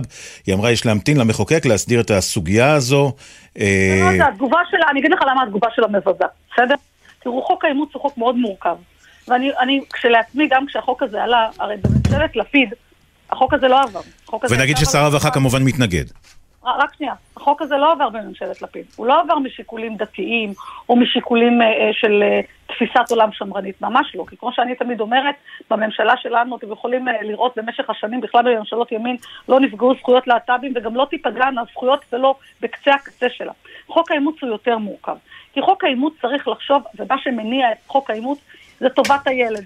זה לא שיקולים דתיים, זה לא שום שיקול, צריך לחשוב על זה באמת בעומק של המחשבה. האם אתה כמדינה, שצריך לתת ילד לאימוץ, ויש לך המתנות ארוכות לאימוץ, כי ברוך השם, ברוך השם, שלא נדע מצרות, אין הרבה ילדים מועמדים לאימוץ כן. בישראל, וכמובן שהמשפחות, שכל ילד ייוולד, יהיה לו את האבא ואת האימא שלו, זה לא משנה שיהיה לו את ה... לא את האבא, את האימא במובן של אבא, אבא, אימא, אימא. הכוונה ש, שהמקור שלו ידוע, כי אימוץ זה תמיד אחרי אסונות. חברת הכנסת טלי גוטליב. אני רק מבהירה שחוק האימוץ זה באמת משהו שצריך לשבת כקבוצה, עם, עם באמת אנשים סופר מקצועיים שיאמרו לנו מה טובת הילד ברגע נתון, על המורכבות של אימוץ, על כל המורכבות שכרוכה בזה, ואגב מיארה אמרה שאפשר למצוא פתרון גם ללא חקיקה בכל מה שקשור לאימוץ על ידי יחידים, רק על זה אני יכולה לדבר איתכם שעה. כן, אבל זהו, זמננו, זמננו כבר קצר, לא, וגם, אה, וגם שלך לא הבנתי. זה לא יושב על שמרנות, זה יושב על תפיסה אמיתית של טובת הילד בהליכי אימוץ, מה נכון לו כנקודת התחלה, ועל זה אנחנו צריכים באמת לדבר אה, שיחות פילוסופיות עמוקות okay. עם אוקיי. טובי המומחים בעניין. חברת הכנסת טלי גוטליב, תודה, שיהיה סופה שניים. טובות לעם ישראל, תודה. אמן. תודה לך, ביי ביי. 45 בול אחרי שעה 5, תפסתי אותך הפעם. אה, שלום, אנחנו אומרים עכשיו אה, לכתבנו לענייני כלכלה ישראל פישר. שלום לשניכם, ערב טוב. טוב אתה, איך, איך אפשר את הימים האלה לפתוח בלי בורסה, דולר, יורו? דווקא את הימים האלה. נכון. כן. לא, אז דווקא היום לא היה מסחר בבורסה נכון. בתל אה, אביב. נכון, נכון, נכון, נכון, נכון. כן, אבל אפשר לסכם את, ה, את שבוע המסחר המקוצר ולתת uh, כמה מספרים. שימו לב שהשבוע ירד מדד תל אביב 35 באחוז ושש עשיריות. מתחילת השנה הוא עלה בשלושה אחוזים ושתי עשיריות, אוקיי? עלייה. אבל אם משווים את זה למה שקורה בעולם, המצב פה... לא מי יודע מה. למשל, מדד 500 החברות הגדולות בעולם, S&P 500, mm-hmm. עלה מתחילת השנה בכמעט 20 אחוזים, בפרנקפורט עליות של 17 אחוזים, הנסדק ב-36 אחוזים מתחילת השנה. כלומר, מי שהשקיע רק פה, עשה עסקה לא טובה, נגיד את זה ככה. אמיר, אתה משקיע דואלי? אתה משקיע דואלי? בדואליות או שאתה... אני לא דואלי. אתה לא דואלי. אני בשלב מסוים העברתי את ה... אה, אה, זאת אומרת, ראיתי, החזקתי, האמנתי בשוק הישראלי, קיבלתי סטירה. ושיניתי, אני לא אגיד שאני לא חשוף, אבל שיניתי קצת. Mm. שיניתי, עשיתי התאמות. Uh, כן, הרבה מאוד אנשים עשו את זה, כי הם ראו שהאי ודאות פה לא, לא, לא יכולה לתת לשוק לצמוח, וראינו את זה אתמול גם באזהרה שפרסם אה, מנכ"ל הבורסה, איתי בן זאב, לדוח של מודי'ס שפורסם לפני יומיים, והוא אומר שהדוח הזה הוא קריאת השכמה לממשלת ישראל, שאם לא תתעשת במהרה אז יהיה פה משבר פיננסי. אלה דברים אה, מהדהדים, כי אנחנו באמת רואים את חולשת הבורסה כאן בישראל, ואנחנו רואים גם את חולשת השקל. נכון, היום האירו יורד... האירו נחלש בחצי אחוז לעומת השקל היום, אבל צריך להבין גם את הסיבות. זה לא שהשקל באמת חזק וטוב, זה פשוט הייתה היום החלטת ריבית באירופה, שם הם העלו את הריבית ברבע אחוז, וזה משפיע גם על האירו. זה עוקב ארצות הברית. נכון, בארצות הברית הריבית עכשיו בשיא של 22 שנה, היא עלתה אתמול חמישה אחוזים וחצי. זה, זה, אנחנו, אז, אז למרות מה שאנחנו רוצים לחשוב, השקל, ולמען האמת הדולר והאירו לא מושפעים רק ממה שקורה פה, יש גם מגמות עולמיות שמשפיעות, אז ההיחלשות היום היא נגרמת, ב, ב, של האירו נגרמת בעיקר בגלל החלטת הריבית באירופה, ובכל זאת, האירו עדיין נסחר ברמות שיא של אה, אה, שלוש שנים, יותר משלוש שנים, מאז ימי הקורונה. וזה גם פוגע ביכולת של הממשלה להילחם ביוקר המחיה. כי ישראל היא מדינה שמייבאת יותר מאשר ממה שהיא מייצאת. ובגלל שהדולר כל כך גבוה והאירו כל כך גבוה, אז זה אומר שאנחנו משלמים יותר בשקלים על מה שאנחנו מביאים הנה, ואז אנחנו צריכים למכור את זה במחיר גבוה יותר, וזה פוגע במלחמה ביוקר המחיה. נגיד בנק ישראל כבר אמר שזה כן. השפיע על האינפלציה באחוז, אחוז וחצי, ולכן גם הוא צריך להעלות את הריבית. אז כשבאים אליו בטענות שהוא מעלה את הריבית ופוגע בנוטלי המשכנתאות, זה בגלל האי-יציבות הזו שנגרמת, שגורמת כן. להיחלשות השקל.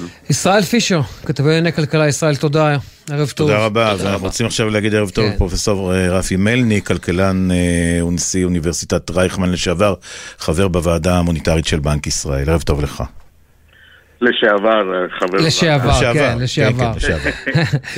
פרופסור מליק, שמעתי הבוקר את הנגיד הקודם, אני לא, נו, ברח לי כרגע השם, ששאלו אותו אם הוא מודאג, כמה הוא מודאג עד 10, אז הוא אמר 11 פרנקל. יעקב פרנקל. יעקב פרנקל, פרופסור פרנקל. הוא אמר שהוא מודאג 11 מ-10. גם אתה? כן. אני באותה אסכולה כמו פרופסור פרנקל, עבדתי איתו הרבה שנים, ואני חושב שההתבטאויות שלו בשנ... בתקופה האחרונה בהחלט משקפות את הדאגה הגדולה של, של מומחים בכלכלה, של האירועים שמתרחשים פה. תראה, כלכלה מתפקדת ומתפתחת בתקינות כאשר יש אמון בסיסי במערכת, וגם אמינות לבעלי התפקידים. זה מתייחס לאמון למערכת השלטונית, אה, מערכת שמקיימת הבטחות, גם אם ההבטחות ניתנות בעל פה, אה, ממשלה שמדברת אמת, כי פייק ניוס יכולים לקדם אותך לתקופה מסוימת, אבל אחר כך פוגשים את המציאות. אתה מדבר על הדברים שאמר ראש הממשלה למנהל מודי'ס שמה, שהוא לא מתכוון. אני מדבר על התבטאויות שהן והבטחות שניתנו בעבר שלא קוימו, וזה דבר חמור מאוד. אני גם מדבר על אמון במערכת המשפט, עצמאות של שופטים. אי תלות של שופטים מהפוליטיקאים, כאן כמו שנאמר, כן, שיש שופטים בירושלים. אני מדבר על אמון במערכת הפיננסית, על יציבות המערכת, יציבות המטבע, על חוזק השקל. תראו, בשנים האחרונות, כשהיינו נוסעים לחו"ל עם שקלים, כן, הרגשנו טוב, כי המטבע שלנו היה חזק, יכל לרכוש, היה לו כושר, כושר קנייה גדול. כל הדבר הזה אה, נחלש מאוד. והפיחות הזה של המטבע ייצור עוד פעם לחצים אינפלציוניים וכתוצאה מזה עוד פעם עליות אה, ריבית שפוגעות אה, בכולנו. השאלה, אתה יודע, הפרופ... לא, אבל הפרופסור מליק, השאלה שלי, זאת אומרת, אנחנו כולנו כבר אה, אה, מודעים, ל, בוא נגיד ככה, לנתיב הזה של ההידרדרות הכלכלית. השאלה שלי, מה יכול לעצור אותו בבת אחת? הסכמה רחבה לצורך העניין בעניין הרפורמה המשפטית, והנה כל הגלגל הזה מתהפך בבת אחת? יש רק דבר אחד שיכול לעצור את זה באופן מיידי, ואפילו יש לי תקווה שכלכלת ישראל יכולה לחזור לעצמה, והיא לבטל באופן מוחלט את החקיקה ואת ההפיכה המשטרית שמנסים לכפות על המערכת. אפשר כמובן לקיים שיחות ולקיים uh, מומחים ודיבורים. בשלב זה, אם אין הצהרה של ראש הממשלה שמפסיקים את החקיקה, אני לא רואה שום תפנית, ואנחנו בהידרדרות שתלך אה, אה, ותחריף. ומה, אבל מה לגבי, רק שנייה, רק להשלים את הדבר הזה, רן, ומה לגבי מדיניות של, אוקיי, אני לא מכריז, אבל אני לא מביא את המשך הרפורמה, האם את זה השווקים, חברות הדירוג, יכולו, יכולות ויכולים לזהות, או שזה לא מספיק מבחינתן? זאת לא, לא הוודאות שהן מבקשות. אם, אם הוא לא מביא את הרפורמה, וזאת עמידה אמינה, שיש לה אה, אה, חוזק ואמון בידי הציבור, אני חושב שזה עוצר את המערכת. תראה, כלכלת ישראל נכנסה לאירוע הזה בשיא עוצמתה. כן, שנת 22 הייתה שנה יוצאת מן הכלל לכלכלה. צמחנו, האבטלה ירדה, האינפלציה הייתה בשליטה, הכל היה בסדר? Okay? ופתאום אנחנו נכנסים לאירוע כזה, אבל בגלל חוזת הכלכלה, עדיין הזעזוע הזה לא מורגש בצורה מלאה בקרב הציבור הרחב. מומחים כבר רואים את זה. מומחים כבר רואים שההשקעות ירדו.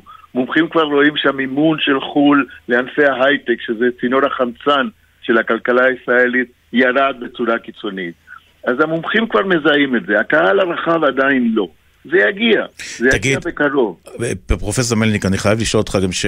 תראה, אתה, אתה בעצמך אמרת, ואנחנו גם יודעים שהדבר שהכלכלה הכי לא אוהבת זה בעצם חוסר יציבות, ואז מביאה בעצם חוסר אמון אה, במערכת, אבל האם, האם לדעתך ההפגנות בחוץ, ההתבטאויות uh, של קברניטי המדינה לשעבר, גם בארץ וגם אלה שצופים בנו מחו"ל, אולי אפילו הייתי מגדיר את זה אפילו בהלה וחרדה שמעצימה חלק מהתקשורת.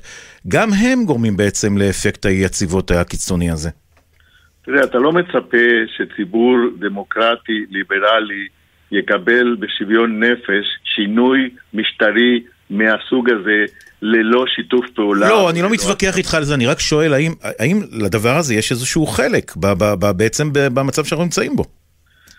תראה, זה כאילו שאתה זורק איזה ביצה ממגדל אייפל, והביצה נופלת, ואנשים אומרים בדרך, הביצה הזאת תתרסק, ומאשימים את אלה שאומרים שהביצה תתרסק. לא, לא, אני לא מאשים, אני שואל אם זה תורם. הביצה תתרסק בגלל שזרקו אותה ממגדל אייפל ולא מסיבה. האם לדעתך, זאת אומרת, אם היו פוסקות ההפגנות, סתם, לא, לא, לא ייפסקו כנראה, אבל... וגם התבטאויות, אולי חלקם חסרות אחריות, זה היה קצת מוריד את הלהבות? מהבחינה הכלכלית, אני מתכוון. אני לא רואה את הסצנריו הזה, זו סוגיה היפותטית שאני לא רוצה להתייחס אליה, משום שאני תומך במחאה הזאת. אני חושב שהמחאה הזאת היא מה שמצילה בסופו של דבר את החברה הישראלית ואחר כך את כלכלת ישראל. פרופסור אה, אה, מליק, אתה חושב שהדוח המיוחד של מודי'ס אה, הוא למעשה מניח את האדנים להורדת הדירוג, דירוג האשראי של ישראל? בהחלט כן, המעשה הזה של מודי'ס הוא מעשה חסר תקדים. בדרך כלל חברות הדירוג פוגשות את המדינות שהן סוקרות פעמיים בשנה. וזה עיתויים מאוד ידועים מראש, וזה דבר חסר תקדים שמוציאים משהו באמצע, באמצע התקופה ומזהירים של, למה שקורה. אני, אני חושב שהורדת דירוג היא איזה פגז שכבר נמצא באוויר. אנחנו כנראה לא נצליח לעצור את זה, אלא אם כן, כמו שאמרתי קודם, תבוא הצהרה אמינה ושלמה שתהליך החקיקה הנוסף אה, נפסק. אתה יודע, אם וכאשר המדינה תחזור למסלול שפוי, אני בטוח שכולנו מייחלים אה, שזה אכן יקרה. כמה זמן לוקח להחזיר את אמון המשקיעים, למשל את חברות דירוג האשראי, את הבנקים הגדולים, זה פועל גם ככדור שלג? זאת אומרת, ברגע שבנק גדול מביע אמון, כולם מיד הולכים אחריו, או שיש סקפטיות כזאת, שזה תהליך שלוקח זמן? תראה, כמו שאמרתי, הכלכלה שלנו היא כלכלה מאוד מאוד בריאה וחזקה. המחלה שיש לנו היום היא לא, היא לא מחלה כלכלית, היא מחלה פוליטית. לכן, אני חושב שאם תהיה עצירה של החקיקה, הכלכלה מהר מאוד תחזור לעצמה ואנחנו נצליח uh, להתמודד עם הפגיעה שנוצרה. אבל התהליך של רכישת אמון מחודש הוא תהליך ארוך. אני הייתי שותף שנים רבות, עשורים הייתי, הייתי אומר, בניסיון להסביר לחברות הדירוג על, על כך שהפרמיית הסיכון, שבדרך כלל אה, היא תוספת הריבית שנובעת מהסיטואציה הגיאופוליטית שלנו, לא מוצדקת, ובסוף הצלחנו בזה והדירוג השתפר, זה לקח שנים, זה לא משהו שאתה יכול לעשות אותו אה, בזבנג וגמרנו. Okay. אוקיי. ולכן, אם אנחנו נעצור את החקיקה הזאת, אנחנו כמובן נוכל לחזור לתהליך של שכנוע שהכלכלה היא כלכלה בריאה, אמינה, יציבה, ואין צורך אה, אה, להוריד לנו את הדירוג. טוב, בואו בוא, תקווה כולנו שזה יקרה כמה שיותר מהר ונחזור כולנו כאן אה, לשפיות, זה משהו שכולנו ודאי, ודאי, ודאי רוצים, לא משנה מאיזה צד של המתרס אנחנו נמצאים. פרופסור רפי מלניק, כלכלן מנשיא אוניברסיטת רייכמן לשעבר, חבר בוועדה המוניטרית של בנק ישראל, תודה רבה לך על השיחה הזאת. ערב טוב. ערב טוב. טוב, אנחנו, uh, מה, דקה לפני סיום השעה הזו. כן, דקה לפני סיום השעה, נאמר רק שבשעה הבאה אנחנו... אתה רץ קדימה, אה? כן, בשעה הבאה אנחנו נהיה גם ברודוס וגם בסיציליה. וואה, זה שני מקומות... בוערים. שמע, תרתי משמע, ונראה עד כמה באמת זה, זה, זה אמיתי שם כל הסיפור הזה. איפה בדיוק? נדבר עם... כן. מדבר עם תושבת רודוס. ועם אה, ישראלי שחזר מסיציליה ופונה ככה ממש ברגע האחרון. אנחנו נהיה כאן מיד אה, אחרי אה, מהדורת השעה שש, ואיתנו גם, נעסוק גם כך או אחרת בתשעה באב היום, בשרידים חדשים שנתגלו מהחורבן עצמו בעיר דוד. מאוד מאוד מעניין לשוחח עם ארכיאולוג מרשות העתיקות. וגם אולי מטאורולוג שיסביר לנו, אולי לא, מטאורולוג לא נעלה, אבל אה, הסיפור אה, כאן מאוד מאוד רציני. תשמע, עלייה בטמפרטורות המטאורית, זה נדמה לי מעלה וחצי. או משהו כזה, משהו היה צריך להיות שכבר עוד 20 שנה חזו שזה יקרה. זה כבר זה, כאן. זה כאן ועכשיו, אנחנו רואים את התוצאות האלה, הרסניות מאוד אגב, אה, בכל העולם. טוב, אנחנו נהיה כאן, מיד אחרי מהדורת 6. בהחלט. אל תלכו. אל תלכו.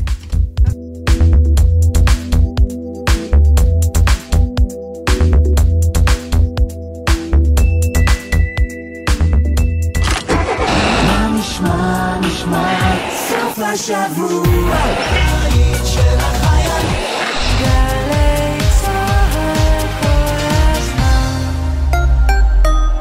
אמרתי, רבותיי, ייתכן שהם רוצים לחסל אותנו. הפרשה, גלי צה"ל חוזרת אל הפרשות הגדולות בתולדות מדינת ישראל. כל השמועות כאילו במרכאות נחטף וענונו על אדמת אנגליה אין להם כל יסוד. הסכת מרתק עם קטעי ארכיון בלעדיים שעוקבים צעד אחר צעד אחר האירועים שהסעירו את המדינה. חבר הכנסת צחי הנגבי, יש קלטת? נדמה לי שכרגע אין אדם אחראי אחד שיודע על קיומה. הפרשה, עכשיו באתר וביישומון גלי צה"ל ובכל מקום שאתם מאזינים להסכתים שלכם. מיד אחרי החדשות, אמיר בר שלום ורן יבנאי.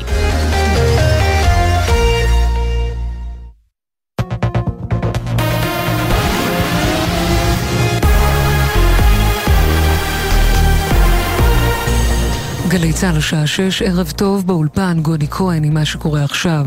חברת הכנסת טלי גוטליב מהליכוד הגיבה על ההחלטה למשוך את החוק לפיצול תפקיד היועמ"ש ואמרה ביומן סיכום השבוע, מהלך הפיצול הכרחי לתפקוד הממשלה. מה שחשוב ביותר זה לפטר את מי שמבזה את ממשלת ישראל. אנחנו נחוקק כל מה שנכון בעינינו. יש כאן קואליציה של 64 מנדטים, ויש יועצת משפטית לממשלה שלא ממשיכה לבזות את הממשלה. גברת מיארה צריכה ללכת, יפה שעה אחת קודם, יפים שבעה חודשים קודם.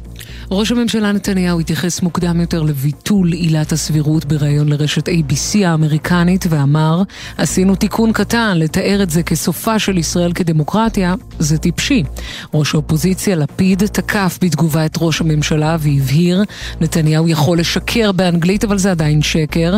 החוק שעבר הוא לא קטן ולא מינורי, הוא התקפה אלימה על הדמוקרטיה הישראלית. מדבריו הביא כתבנו הפוליטי יובל שגב. אחרי שיגור הרקטה הבוקר מאזור ג'נין, גורמי ביטחון אומרים לגלי צה"ל, כניסה נוספת של הצבא לג'נין היא בלתי נמנעת, נידרש לפעול שם בקרוב. עם הפרטים כתבנו הצבאי דורון קדוש. כחודש לאחר מבצע בית וגן במחנה הפליטים ג'נין, ולאחר שבשבועות האחרונים צה"ל נמנע מלהיכנס לג'נין ונתן לרשות הפלסטינית לפעול שם, גורמי ביטחון אומרים לנו, כניסה נוספת לג'נין היא בלתי נמנעת לצד פעילות הרשות. ארגוני הטרור משקמים את התשתיות וממשיכים להוציא פיגועים, ולכן ישראל תידרש לפעול שם כבר בתקופה הקרובה. הבוקר פעילות הטרור באזור נמשכה עם רקטה ששוגרה לעבר המושב רמאון בגלבוע. חודש יולי הנוכחי יהיה החם ביותר מאז המאה ה-19, כך מעריך ארגון המטאורולוגיה העולמי, מדווחת כתבת חדשות החוץ, שחר קנוטובסקי. שלושת השבועות הראשונים בחודש יולי היו החמים ביותר מאז החלו המדידות, כך על פי נתונים שהוצגו בדיווח השירות לשינויי אקלים מטעם האו"ם. החודש הנוכחי צפוי להיות מוכרז כחודש החם ביותר שנמדד בהיסטוריה. הטמפרטורות הגבוהות בתקופה האחרונה מיוחסות לגלי חום ברחבי העולם, שגרמו גם לשרפות ענק ביוון, באיטליה ובקנדה. ובהתאם מזג האוויר למחר אצלנו, עומסי חום כבדים עד קיצוניים ברוב אזורי הארץ. לידיעת נוסעי רכבת ישראל, שיבושים בתנועת הרכבות יורגשו באזור תל אביב והמרכז, בעיקר בתחנות סבידור והשלום החל בשעה תשע, בשל עבודות במערכת החשמל, כתבנו לענייני תחבורה גל ג'רסי, מוסיף כי רכבת ישראל מבקשת מציבור הנוסעים להתעדכן בלוחות הזמנים של הרכבות באתר הרכבת. ולמועדי צאת צום תשעה באב, בירושלים בשמונה ותשע דקות, בתל אביב ובחיפה בשמונה ואחת עשרה דקות, ובבאר שבע בשמונה ועשר דקות. אלה החדשות.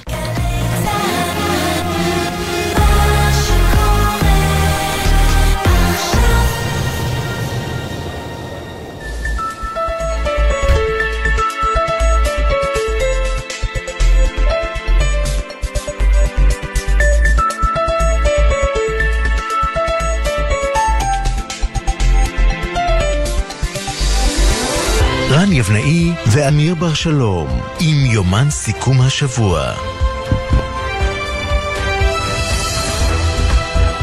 אה, שש, שלוש דקות וארבעים שניות. הקדמתי אותך. שמע, אתה מדייק. זה לא יאמן. שעה שנייה אה, של יומן הערב, סיכום השבוע אה, בגלי צה"ל. אה, טוב, שוחחנו על המון... אה, המון נושאים, המון נושאים המון. בהקשר, בהקשר החקיקה, וזה עדיין לא, אבל גם זה היה השבוע, וסביר להניח... לא סיימנו. כן, ילווה אותנו גם בשבוע הבא. אותה, אה, הייתי קורא לזה עצומת רופאים שמאיימת לעזוב את הארץ, ובעניין הזה אנחנו רוצים לשוחח עם מי שהיה מנכ"ל משרד הבריאות, היום מנהל בית החולים ברזילי באשקלון, הפרופסור חזי לוי, שלום. ערב טוב. שלום, ערב טוב. אתה שומע את הקולות האלה, עד כמה אתה מתרשם בהיכרותך את המערכת, ואני מניח אולי שאתה גם מכיר חלק מהרופאים שחתומים, עד כמה אתה חושב שהאיום הזה רציני? אני חושב שאסור לנו לזלזל באיום הזה, אה, משום שהוא מבטא בהחלט איזושהי תחושת אה, מצוקה, גם אה, בקרב הרופאים, ואני חושב שאני מצר על כך. משום שבסופו של דבר אה, מדינת ישראל חסרה ברופאים, ונכון שיש כרגע אה, מצב של אה, פילוג בעם וכעס, ולא משנה כרגע באיזה צד פוליטי אתה נוקט. אבל בכל מקרה יש חשש ויש כעס, יש גם חשש שהחקיקה הזאת יכולה לפגוע גם ברפואה הציבורית שכולה מושתתת על חוקים ועל, ועל חוקי אתיקה. ולכן אני חושב שאל לנו לזלזל בכך. ואנחנו צריכים לעשות ככל כוחנו כדי שבסופו של דבר, במצב הבסיסי של מחסור של רופאים בארץ, שילך ויתפתח, עוד לא הגיע כרגע לשיאו, אבל הצפי הוא שתוך שנתיים שלוש הוא ילך ויתפתח בגלל יציאת רופאים למערכת יותר מאשר כניסתם של רופאים צעירים למערכת. אני חושב שאנחנו צריכים לעשות הכל על מנת למנוע את ה... כמו שנקרא אתר, רילוקיישן, של אה, מוחות רפואיים שבעמל רב נוצרו כאן, עבדו כאן ועשו אה, מערכת רפואה ציבורית ענייה אמנם, אבל מפוארת, ואל לנו אה, חלילה להרוס את מה שבנינו במו ידינו לטובת בריאותם של אזרחי ישראל. פרופסור חזי לוי, תגיד, תנועה של רופאים, בעצם אחרי שמסיימים את הלימודים, לחו"ל, אה, זה דבר ש, שבדרך כלל קורה, או שיש כזה דבר? זאת אומרת, יש תנועה החוצה? יש, יש, אה, יש תנועה ארצות, אבל יש גם כן אי שיבה. זה מורכב משניים. יש אה, תלמידים רבים במדינת ישראל שלומדים בחו"ל, חלקם במדינות מערב אירופה, ומקבלים אה, רישיונות לעבוד באירופה, וחלקם, דומני שעד כ-20-30 אחוז, לא חוזרים חזרה. להיות רופאים ולהתמחות כאן, זה דבר ראשון. דבר שני, רופאים מאוד טובים, שאנחנו בונים עליהם אופק שירות רפואי ארוך טווח במקצועות אה, יוקרתיים ומיוחדים, נוסעים לרכוש מיומנות בפלו, מה שאנחנו קוראים כן. בהשתלמויות בעולם, גם באירופה, גם בארצות הברית, וחלקם נשארים שם ולא חוזרים כי הם מקבלים הצעות מפתות, גם מקצועיות, ובוודאי גם כלכליות. אז מהיכרותך את ה... בעצם את הקבוצה, חלק מהקבוצה לפחות, אתה, כמו שאמיר אמר, אתה בטח אה, מכיר, בשיחות מסדרון האלה, כמה מהם מאוד רציניים, וכמה מהם זה שלב הצהרתי שאומרים, אנחנו לא ממשיכים פה, אנחנו יורדים מהארץ, אנחנו... אני לא יודע לומר לך כמה מתוך אותם, אה, אתם דיברתם על אלפיים, יש קבוצה של אלף ומשהו שנקראת רילוקיישן, אני לא יודע לומר לך כמה הם רציניים, כי ללא ספק יש כרגע אה, חשש. יש uh, כעס, ואני אומר כרגע לא מתוך עמדה פוליטית כלשהי, אלא מתוך המצב של הפגיעה במרקם החברתי במדינת ישראל, שפוגע דרך אגב לא רק ברפואה, הוא פוגע, הוא פוגע בצה"ל, הוא פוגע בכלכלה, הוא פוגע בביטחון, הוא פוגע בהרבה דברים uh, כרגע, בצדק או לא בצדק, אבל הוא פוגע. ולכן אני חושב שאנחנו כרגע במצב שבו אנחנו צריכים לעשות ככל יכולתנו ולייצר שיח.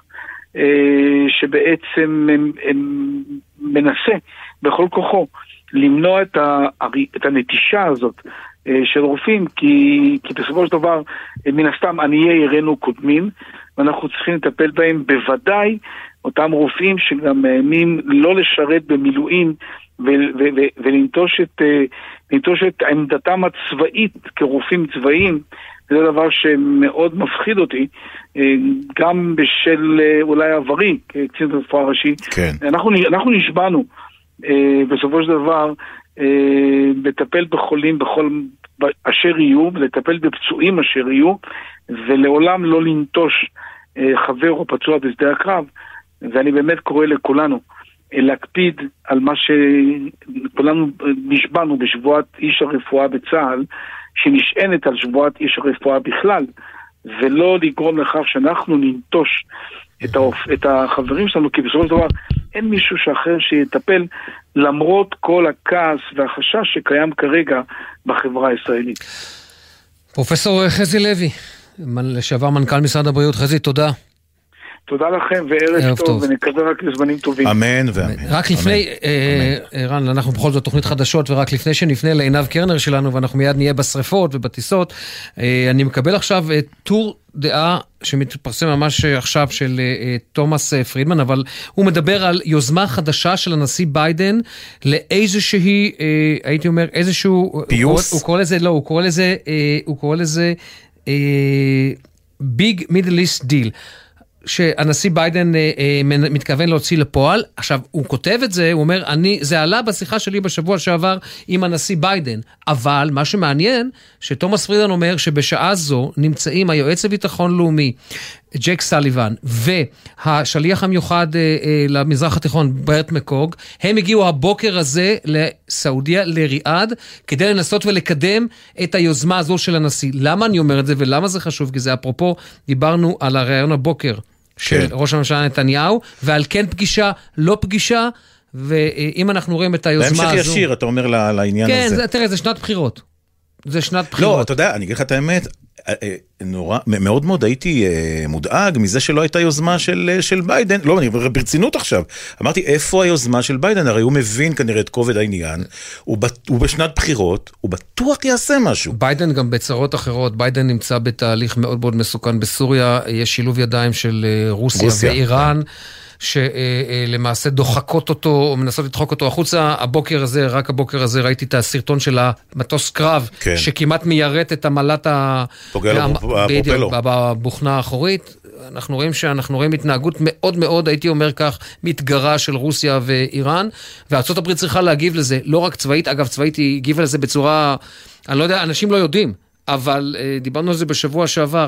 בשבועיים האחרונים שלוש טייסות קרב מועברות למזרח התיכון, שתיים מהן חמקנים, F-35 ו-F-22 כדי להרתיע. כלומר, ארה"ב אה, מגיבה כאן בשני, אה, אומרים בצבא וקטורים, אבל הייתי אומר כזה, בשני מישורים. קודם כל הצבאי שהיא מתגברת כוחות, ועכשיו זה גם המדיני עם הפרסום הזה, ותודה למשה טורקיה שהסב את תשומת ליבי ל- אה, לפרסום הזה ממש עכשיו בניו יורק טיימס. טוב, אנחנו בענייני טיסות אחרות לגמרי. עינב קרנר, כתבתנו לענייני תעופה. מה העניינים? שלום, שלום לכם, ערב טוב. שלום, איפה את, לאן את טסה? אני עוד לא טסה, אני מדווחת, אבל אני עדיין בארץ. אה, אולי בקרוב אני אטוס. נכון, בינתיים אני בארץ. בעזרת השם. כן, כן. אה, בינתיים בארץ, אבל אה, מה, כן, אנחנו... תגידי, מה, מה, מה קורה? אנשים טסים ליוון, טסים לסיציליה, או שעצרו כולם את, ה, את, ה, את הטיסות שלהם ואומרים עד שלא תכבה האש שם אנחנו לא יוצאים? אז בואו נתחיל קודם כל מהנתונים, שעם נתונים במספרים לא ניתן, אה, אי אפשר להתווכח. היום אה, ליוון תמרנה 45 טיסות לכל רחבי יוון. זה שזה הרגיל, הודו. נכון? זה, זה, זה, זה, זה, זה אלה... לא, מס- זה, זה, באופן כללי בנתב"ג ימי ראשון וחמישי זה ימי השיא, ימי הפיק מבחינת טיסות, אבל אין ספק שאנחנו רואים פה קפיצה מאוד גדולה במספר של הטיסות ליוון, במיוחד טסים יותר. חופשת- בוודאי, בגלל חופשת הקיץ, אבל אם חשבנו שנוכח השרפות אנחנו נראה ירידה, כרגע אין ביטולים. אני גם מדברת עם חברות התעופה, גם עם אה, סוכנויות הנסיעות. עינב, את- את מרשה לי לעצור אותך ולתת לך משימה?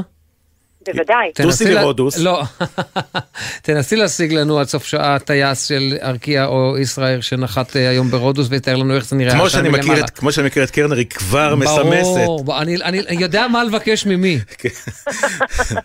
לא, אבל אוקיי. תראו, אה, בעצם אני צריך לומר באמת ש... אבל כן צריך, אי אפשר להתעלם מהאזהרה, מההמלצה ליתר דיוק של אה, משרד החוץ. כי יש פה כן המלצה, תראו, הש- השריפות בעיקר, אה, אי אפשר לומר שזה בכל רחבי יוון, זה בעיקר ברודוס, אבל רודוס הוא יעד מאוד מאוד פופולרי מבוקש, כן. בקרב הישראלים, בוודאי, אה, ומרבית הטיסות זה ליעד הזה, אבל גם בתוך רודוס, אז יש נגיד את האזורים כמו הלינדוס למשל, שהוא גם אתר מאוד תיירותי ובסביבתו יש מלונות. ממה שאני מבינה, שבאזור הזה למשל, אז מי שלקח מלון עם חברה ישראלית, כולל הטיסות והמלונות, אז דואגים להם גם למלונות אה, אחרים. יתר האזורים כמו סלוניקי, אתונה, אה, כרתים, אה, כרגע אין שם בעיה, וזה באמת חשוב גם להדגיש את זה כדי שלא נייצר בהלה מיותרת. עם זאת, כן חשוב להקשיב להוראות משרד החוץ, להיות בקשר עם, עם גורמי הביטחון והחירום שם ביוון, לראות היכן מוקדי השרפה ולהימנע. אגב, זה לא נגמר רק אה, ביוון, אתמול בשעות הערב המאוחרות משרד החוץ הוציא הודעה נוספת על אה, גל שרפות גם בסיציליה, באיטליה, וגם שם אפילו אה, אה, חמור יותר, משום שכרגע לפי שעה אין בעיה בנמלי התעופה ברודוס. לעומת זאת בסיציליה מדווחים שכן יש שם כל מיני שיבושים, אוקיי. ולכן מי שטס לסיציליה כן חשוב מאוד להתעדכן מול אה, חברות התעופה על מועד הטיסה, לוודא שהכל יוצא בזמן, וכמובן לראות באמת שהטיסה מתקיימת אה, כסדרה. ואם אה, יש לנו עוד, עוד רגע קט... ממש כן, שניות, ממש בודדות. לסיום, כי זה, כי זה הדבר החשוב ביותר. תראו, זה לא תלוי בנו כשיש שריפות, ואנחנו נמצאים בחופשת הקיץ, אבל זה כן אומר שדווקא בגלל הדברים האלה, נכון, זה לשלם עוד עשרות דולרים, אבל כן לדאוג לביטוח, כי זה- זה במקרה תמיד הזה, טוב. אם מישהו יחליט לבטל את הטיסה, במקרה נכון. הזה, זה- אין לו שום פיצוי, כי כל עוד החברת תעופה טסה, ברור. אין שום סיבה לקבל את ההחזר. אז זה חשוב. עינב אה, קרנר, כתבתנו לענייני תעופה, אה, תודה רבה לך וערב טוב. אנחנו טסים, טוב, טסים עכשיו לכם. בעצמנו אה, לרודוס, לאבישג, אה, לביתה של אבישג אוחנה, תושבת רודוס שאירחה בביתה אנשים שפונו בעקבות השרפה. אבישג, שלום. שלום, ערב טוב. מה, כמה זמן את תושבת רודוס? יוון בכלל. אני כאן כמעט מעל 30 שנה. וואי, איזה קנאה. אה, מעבר לקנאה, קודם כל ספרי לי איך זה, איפה את יחסית לשרפות ואיך זה נראה משם. אז קודם כל אני נמצאת אה, חמש דקות אה, נסיעה משדה התעופה המקומי של רודוס, מנמל דיאגורס, שהוא הנמל היחיד ברודוס. אני נמצאת מרחק של אה, כ-30 עד 40 אה, דקות נסיעה ממוקדי השרפות של רודוס. אה, והעסק שלנו נמצא יותר צפונה, שזה משהו כמו שעה נסיעה מכיוון השרפות.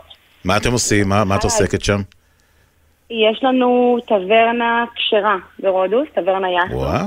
שמשרתת את אה, שומרי הכשרות, שמגיעים לרודוס עם אה, מוזיקה יוונית בערבים ואוכל כשר. אמיר, תרשום, אה, אנחנו תכף רושמים הכל לאן להגיע.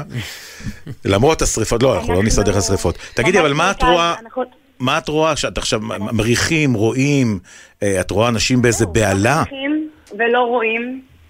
לא, הפאניקה ירדה מאוד, חשוב להגיד.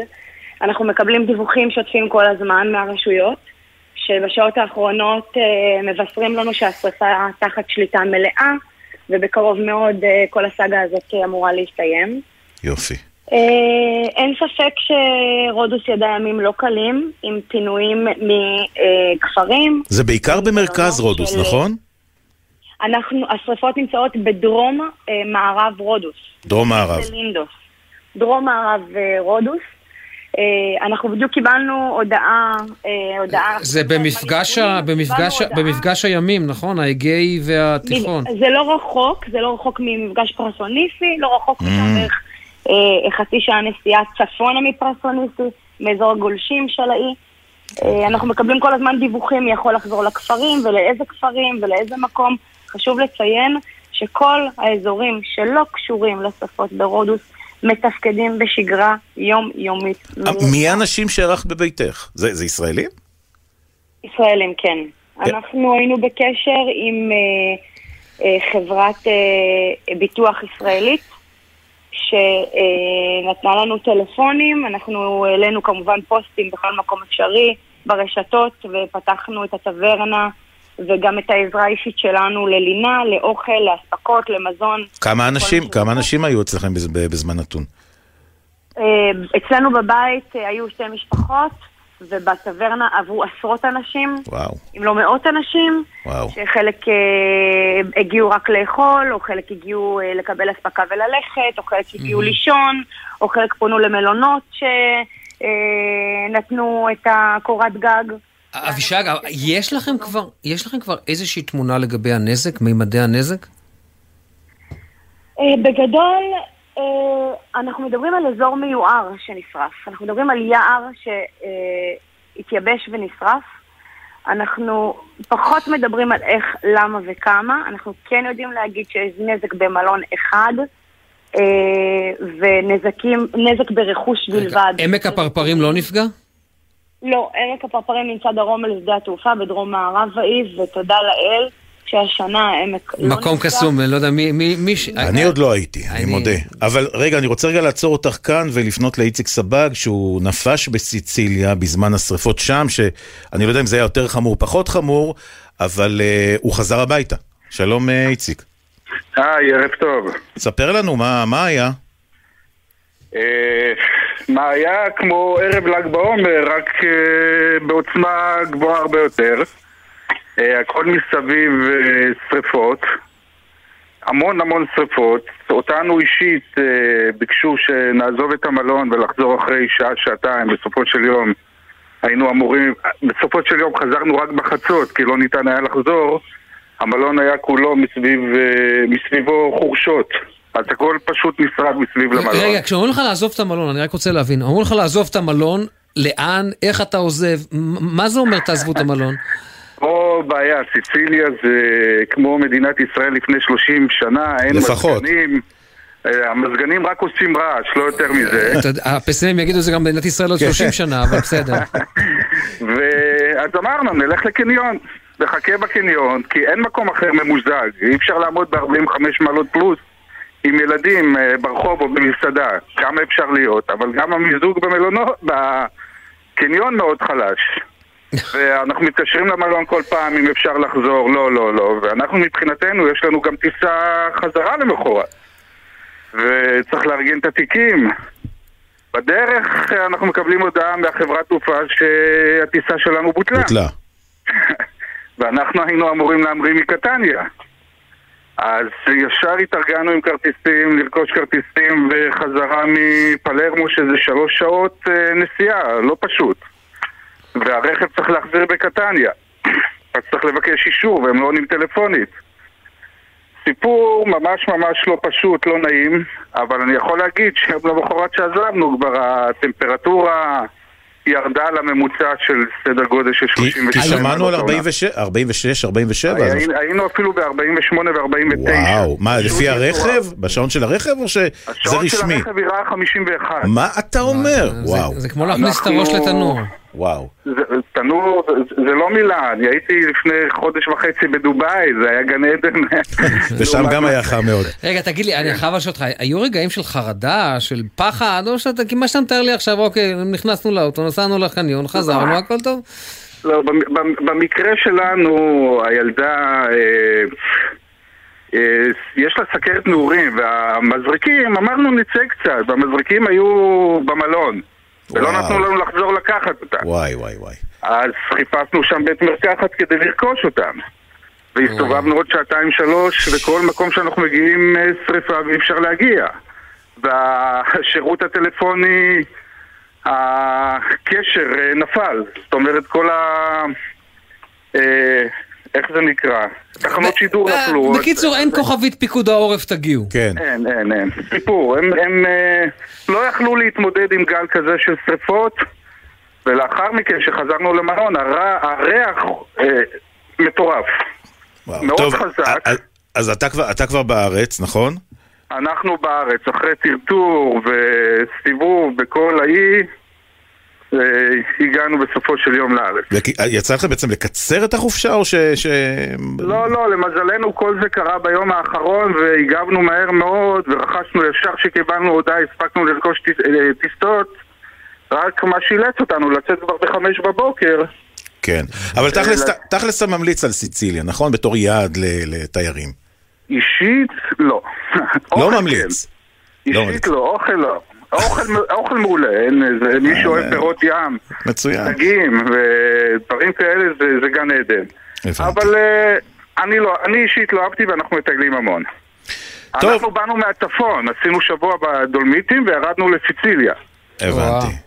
אז אה, זה, שונה לגמרי. אה, זה שתי מדינות שונות, אתה יודע, לא סתם הם רוצים להיפרד. עולם ה- אחר לגמרי. הצפון מהדרום, לא הפוך. לגמרי, אבל אנחנו ברא- אנחנו- אנחנו יצאנו אוקיי. לפני הברד שלהם בצפון. זהו, זה המזל, שמעתי כדורי- טניס, לא לא ממש לא כן, ברד. ראיתי את הסרטונים, טוב, עם. ההמלצה הזו שלך, אנחנו אה, נודה לך כמובן, איציק סבג, אה, שנפש בסיציליה וחזר בזמן אה, לארץ, בזמן השרפות. ולאבישג גם. אבישג, את איתנו עדיין? אני עדיין איתכם. היא במתח מסיציליה. כן, לא, אה, מה שאת שומעת? אני לא במתח מסיציליה, אני מבינה לליבו. אני גם מבינה לליבם של אנשים שפונו כאן ועברו את מה שעברו. שרפות זה משהו שהוא לא בידיים שלנו, לצערי. נכון. ואנחנו רוצים להיפגש באירועים ובזמנים טובים יותר. אמן, אמן, אמן, אמן. אבישג. אני רוצה להזמין אתכם לרודוס. אנחנו באים. וליהנות בחוף, אני מזמינה אתכם באהבה. אה, אה, אמיר כבר בודק תאריכים. לא, אני- יוון לא צריך לבדוק תאריך, יוון זה כרטיסייה מבחינתי. אה, חברים, אין ביטולים אצלנו, ואני כל כך שמחה שהישראלים יודעים לקחת אוויר לנשמה, לא להיכנס לסאגה של הפאניקה, ויודעים לחשב את המסלול הנכון. אה, אמנם אין ביטולים אצלנו, אך עדיין אני ממליצה לכם לסגור. רגע, אבישג, לפני שאני אומר לך תודה ושלום, אני חייב לשאול אותך שאלה, מה את עושה בחורף? את גם מאלה שעוזבים לעיר, או שאת מגיעה לישראל? לא. לא, לא, בחורף אני קצת מלמדת עברית, מתעסקת ביצירה, מתנדבת בקהילה. וואי, כל הכבוד. יש קהילת רודוס, אני ממליץ אגב, המוזיאון שם, מוזיאון מאוד יפה, קטן, מעניין בבית הכנסת, מצאתי שם אפילו שורשים, תתפלא. אה, אה, אני אגיד לך את האמת, אה, אבישג עשתה לי ככה חשק להגיע לרודוס, אז אני אתעדכן איתך עוד שנייה. לפני, אין בעיה. ואז אני אני אדבר עם אבישג. איציק ואבישג, תודה רבה לשניכם, סיציליה ורודוס. תודה. ביי, רק זמנים טובים שיהיו לנו. ביי ביי. ביי ביי. טוב, עכשיו אנחנו רוצים להגיד שלום וערב טוב לתת אלוף במילואים שלום הררי מהמכון לחקר הטרור באוניברסיטת רייכמן, גילוי נאות אמיתי שם, כי גם אני עמית מחקר שם, והיועץ לענייני פלסטינים במטה שר הביטחון לשעבר. שלום, שלום, ערב טוב. ערב טוב. אז אה, אנחנו רוצים לדבר איתך הערב על ה- אה, התמונות שראינו אתמול, אבו מאזן עומד ליד אסמאעיל הנייה, השושבין הוא הטורקי, הוא שושבין טורקי, נשיא אה, טורקיה ארדואן. עד כמה באמת אפשר להסתכל על התמונה הזו ולהגיד, או, הנה עכשיו אנחנו הולכים לקראת פיוס. לפי כל מה שאני קורא בעיתונות הבוקר וגם אתמול בעיתונות הפלסטינית בשטחים, אם זה עזה, אם זה יהודה ושומרון אה, ומזרח ירושלים, אה, וגם התבטאויות בחוץ, אה, זה יהיה מפגש דמי. כלומר, התחושה כרגע היא שפלג אחד שהוא מאוד חשוב ויוצר הרבה מאוד גלים, כולל בתחום הטרור, בכלל לא התייצב שם, זה הג'יהאד האיסלאמי, עד שלא ישחררו את האסירים שלהם שנעצרו בעיקר בגלל ענייני ג'נין והמבצע הצה"לי שהיה שם. אה, ולמעשה הרעיון הוא פה אה, מה שנקרא אה, הבלנגם. איך זורקים את האשמה על הצד השני, שהוא לא זה שאפשר את יצירת מה שהם קוראים הפיוס, כן? והפסקת מה שנקרא הפילוג העמוק, אל אינקיסם. זה בעצם התחושה כרגע, ומעטים תולים תקוות במפגש של קהיר. אתה יודע שלום איך אני מכנה כל פעם את שיחות הפיוס בין אה, חמאס לפת"ח? אני שואל אה, מושג מתחום השיפוצים והאינסטלציה, אני אומר שזה לשים קיר גבס על אה, נזילת מים קבועה.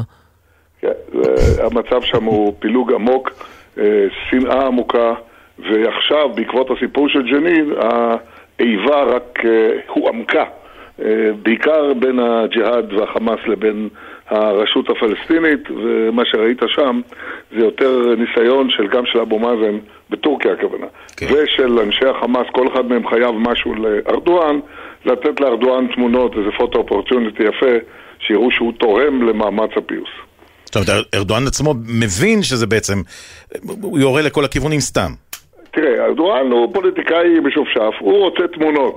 כן, והוא רוצה תמונות של משכין שלום, הרי זה עתה סיים כן. הסכם אה, שעכשיו רצים לחרב מחדש, למה שנקרא מעין אה, הבנות בין רוסיה לבין אוקראינה להוביל תבואה אוקראינית אה, לכל העולם. הסכם כן, העולם- שהסתיים ביומיים האחרונים ב-26 נמלים שהופצצו על ידי הרוסים כדי לחבל. באותו הסכם. כן, כן, בדיוק. טוב, אנחנו- אנחנו הרי אופטימיים, אז אני- כן. אתה יודע. אה, יש לי רק עוד שאלה אחת, אה, שלום, ברשותך, אה, הם עומדים להיפגש שוב בשבוע הבא בקהיר, מה... ב-30 לחודש. מה המטרה? אז זהו, הרעיון של המפגש ב- אצל ארדואן היה להכין כאילו את ה... ולאחות חלק מהקרעים כדי שפגישת המזכירים הכלליים והמנהיגים של כל הפלגים, זה בעיקר, לצורך העניין, הפת"ח, אה, החזית העממית, חזית דמוקרטית, חמאס אה, וג'יהאד אסלאמי, ועוד כל מיני פלגונים קטנים שלא נזכיר פה, אה, ג'יבריל ואחרים. הרעיון הוא אה, שמה לעשות מעין הסכם פיוס חדש בקהיר. תשים לב שגם פה יש תחרות בין המצרים בטח. לטורקים, כן? מי מוביל את אה, השלום השמימי בעולם האסלאמי. האחים, מי שרואה את עצמו מנהיג האחים המוסלמים בעולם, ארדואן, זה ארדואן, בדיוק, והמצרים כידוע לך, לא בדיוק אוהבים. ברור, מאגף את סיסי. כן, בדיוק, בדיוק. זה, זה חלק מהרעיון, בהחלט. על הכיפאק. טוב, אה, שלום, תמיד מעניין לדבר איתך ב- בהקשרים האלה. אה, אה, סיכוי, יש לך איזושהי הערכה מה תהיה השורה התחתונה בקהיר, או שאנחנו הולכים רחוק מדי? ההער- ההערכה שלי היא. שהם יוציאו איזשהו גילוי דעת, אולי אפילו לא משותף, אלא בנפרד, שיביעו תקווה להסכמות וכולי. ושיתפוצץ ב- ב- ב- ב- ש- באחת. הוא, הוא כבר מתפוצץ. אה, אתה יכול לראות את זה בהמשך מסע המעצרים של אנשי הג'יהאד האיסלאמי ב- בג'נין, ולמעשה אה, מה שהיה הוא שיהיה. שלום הררי, תודה. תודה לכם. תודה רבה לך. אתה או אני? אתה. 6, 29, 20 שניות, מבזר, אה, לא, הפסקה קצרצרה לתשדירים. מה זה קטנה? פצפונת. ממש.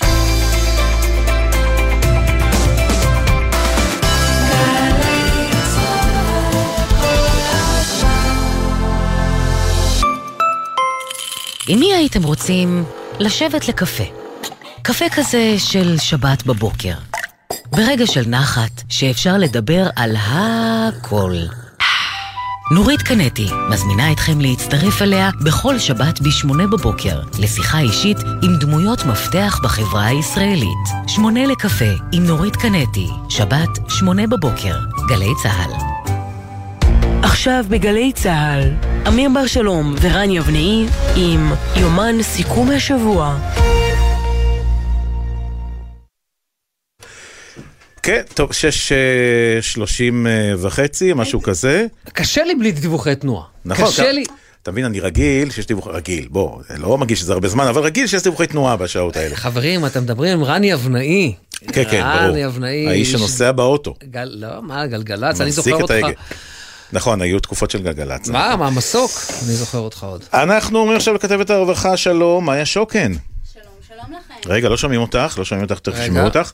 אה, בינתיים אנחנו נגיד שהמדינה אמרה לבג"ץ לתקן, הורתה לבג"ץ לתקן את האפליה רבת השנים כלפי זוגות להט"ב באימוץ ילדים, על מה מדובר בעצם? כן, אז היועצת המשפטית אה, לממשלה, גלי בהרב מיארה, באמת מסרה את תגובתה אה, לבג"ץ בנוגע לאימוץ להט"ב, ואמרה שבעצם הדרך שלה, לדעתה, הראויה היא לתיקון האפליה, קיימת באמת בחוק באמצעות חקיקה, יש להמתין למחוקק שיסדיר את הסוגיה הזאת באמת, וזה באחריותו, אבל עם זאת, היא אומרת שככל שבית המשפט, שבג"ץ, שכרגע אה, זה פתוח אה, בפני, אה, בפניו, אה, הוא יכול לקבוע אם יש מקום להידרש אה, לשאלה הזו אה, ולפעול בעניין, כלומר פותחת אה, פתח לבית המשפט העליון באמת לתת את הפרשנות שלו בנושא הזה. עכשיו עוד היא הוסיפה אה, מיארה את דבריו של השר אה, אה, לוין, אה, שלטענתו אין היתכנות פוליטית כרגע לחקיקה, הוא הגיב בעצם אה, לדבריה. כן נזכיר שגם שר המשפטים לשעבר גדעון סער נתן את אותה אה, תגובה, אבל הוא כן המליץ לבית המשפט העליון אה, להתערב ולתקן את החוק. עכשיו, מה זה בעצם העתירה הזאת? העת- העתירה הראשונית הוגשה אה, בין היתר על ידי האגודה למען הלהט"ב בעקבות אפליה באמת ברורה אה, שיש בחוק לאימוץ ילדים על ידי זוגות חד-מיניים, כאשר הם ממש מועברים אל תחתית הרשימה, וזה גם מגובה באמת במספרים. דוח מבקר המדינה. האחרון, כן, דוח מבקר המדינה האחרון שעסק באימוץ ילדים הראה שבין 2013 ל-2021 נמסרו רק שבעה ילדים לזוגות חד-מיניים, אה, כשאומצו בשנים האלה יותר מ-850 ילדים. מתוכם שבעה לזוגות להט"בים. רק שבעה. רק שבעה. רק שבעה. אה, לכן, לבקשת בעצם אה, העותרים לתקן את חוק האימוץ. לפי הנוסח שלו באמת כתוב, אין אימוץ אלא על ידי איש ואשתו יחד. כלומר, הם לא, הם לא בכלל אה, נכללים. אבל אני, אני מנסה להבין, בין הדברים, מה שאת אומרת, מאיה, וזה דבר מאוד ברור, את אמרת את זה בצורה מאוד אה, יפה וברורה. היועצת המשפטית אומרת, זה ייעשה בחקיקה, אבל אני נותנת, אף אחד, אף אחד, בשורה התחתונה, אף אחד לא רוצה לעסוק בתפוח אדמה הלוהט הזה. נכון. המחוקק מעביר את זה לבית המשפט, שהוא יפרש את החוק וכביכול יפסוק את והוא התקדים. מחזיר את זה, ו- או מעביר את זה. לא, ברור, והם לא רוצים, אף מפלגה לא רוצה, לא רוצה לחוקק את, ה, את התיקון בחוק, אז זה מפלגה צריך להגיד מהימין, אני לא יודע. יכול מאוד להיות שאם יש שינוי שלטון, אז זה כן יתוקן בחקיקה, ולא דרך בית המשפט העליון, אני טועה. אה, יכול להיות, בממשלה הקודמת זה לא קרה, אבל אה, בסופו של דבר אנחנו ממשיכים אה, עם העתירה הזאת, למרות שכל האיגודים המקצועיים, המועצה לשלום הילד, משרד הרווחה, הגורמים המקצועיים אומרים שאין שום קשר באמת לנטייה מינית לטובת הילד. הרי גם שר הרווחה מרגי התייחס פה והראה, הביע את התנגדותו בנוגע לבג"ץ הזה בגלל אה, איזשהו נושא של עיקרון טובת הילד, לשמור על טובת הילד, שאימוץ על ידי זוגות להט"ב כביכול פוגע בטובת הילד. עכשיו, כל האיגודים אומרים שזה לא נכון, וגם מה שבאמת קשה להאמין הוא שאותם שבעה זוגות שדיברנו עליהם מדוח מבקר המדינה, אה, מי שהם אימצו זה ילדים עם מוגבלויות. כלומר, מה זאת אומרת? זה אומר שטובת הילד לא נחשבת גם כשהם ילדים עם מוגבלויות. וואו. הרי ילדים עם מוגבלויות באיזשהו מקום מתחילים בהתחלת חיים הרבה פחות פשוטה. אז אם הליך אימוץ הוא טראומטי, אז למה... החוק הזה, העיקרון הזה, לא פועל גם נגד... כן, יש פה אפליה ברורה מאוד. אה, אני רק אומר שיושב ראש הכנסת הוא בן הקהילה הגאה. כן. כן. ממפלגת הליכוד. כן, בכל אופן, המשך הדיון בעתירה שלא הזאת. רוצה לעשות את התיקון. אנחנו לא רוצה נעקוב אחרי הדבר הזה, החוק. כמובן. כן, העתירה הזאת צפויה להתקיים באמת אה, שבוע הבא. מאיה שוק, כן, כתבתנו. לענייני רווחה. תודה על ההבהרה הזאת. תודה על ההבהרה. תודה רבה. בהחלט, תודה. טוב, היום אה, אמרנו, תשעה באב, אנחנו אה, ב- בירושלים, ואתה יודע, תשעה באב, אה, אני, מוכ... אני משתף את המאזינים שלנו בשיחה שהייתה לך, לי ויואל עיברים שלנו, כתבים לענייני דתות קודם לכן, ודיברנו על כך שנשאלת השאלה, האם באמת... צריך לציין את, ה, את היום הזה. האם בית המקדש, חורבן בית המקדש הוא רק חורבן בית המקדש הפיזי, ועד שהוא לא יקום לציין את היום הזה, או לצורך העניין מדינת ישראל 2023, אני לא נכנס כרגע לוויכוח הפוליטי, אבל כמדינה חזקה, כלכלית, צבאית, גבולות ברורים, בית לעם היהודי, האם זה לא תקומה של בית שלישי? ויש כאן ויכוח שהוא ויכוח אה, שאני מודה, שלי אין תשובה עליו. אין תשובה עליו, א', קטונתי, באמת קטונתי מלהתווכח, אני לא רואה את עצמי כ... האמת שלי יש תשובה עליו, כן. פשוט צריך לציין את תשעה באב. כן. צריך לציין את תשעה באב, רק אולי, אולי דווקא בגלל, אתה יודע, מה שקורה פה. בעניין הזה. יכול להיות, תראה רן, אני, אני מודה, אני מודה ש, שאין לי דעה.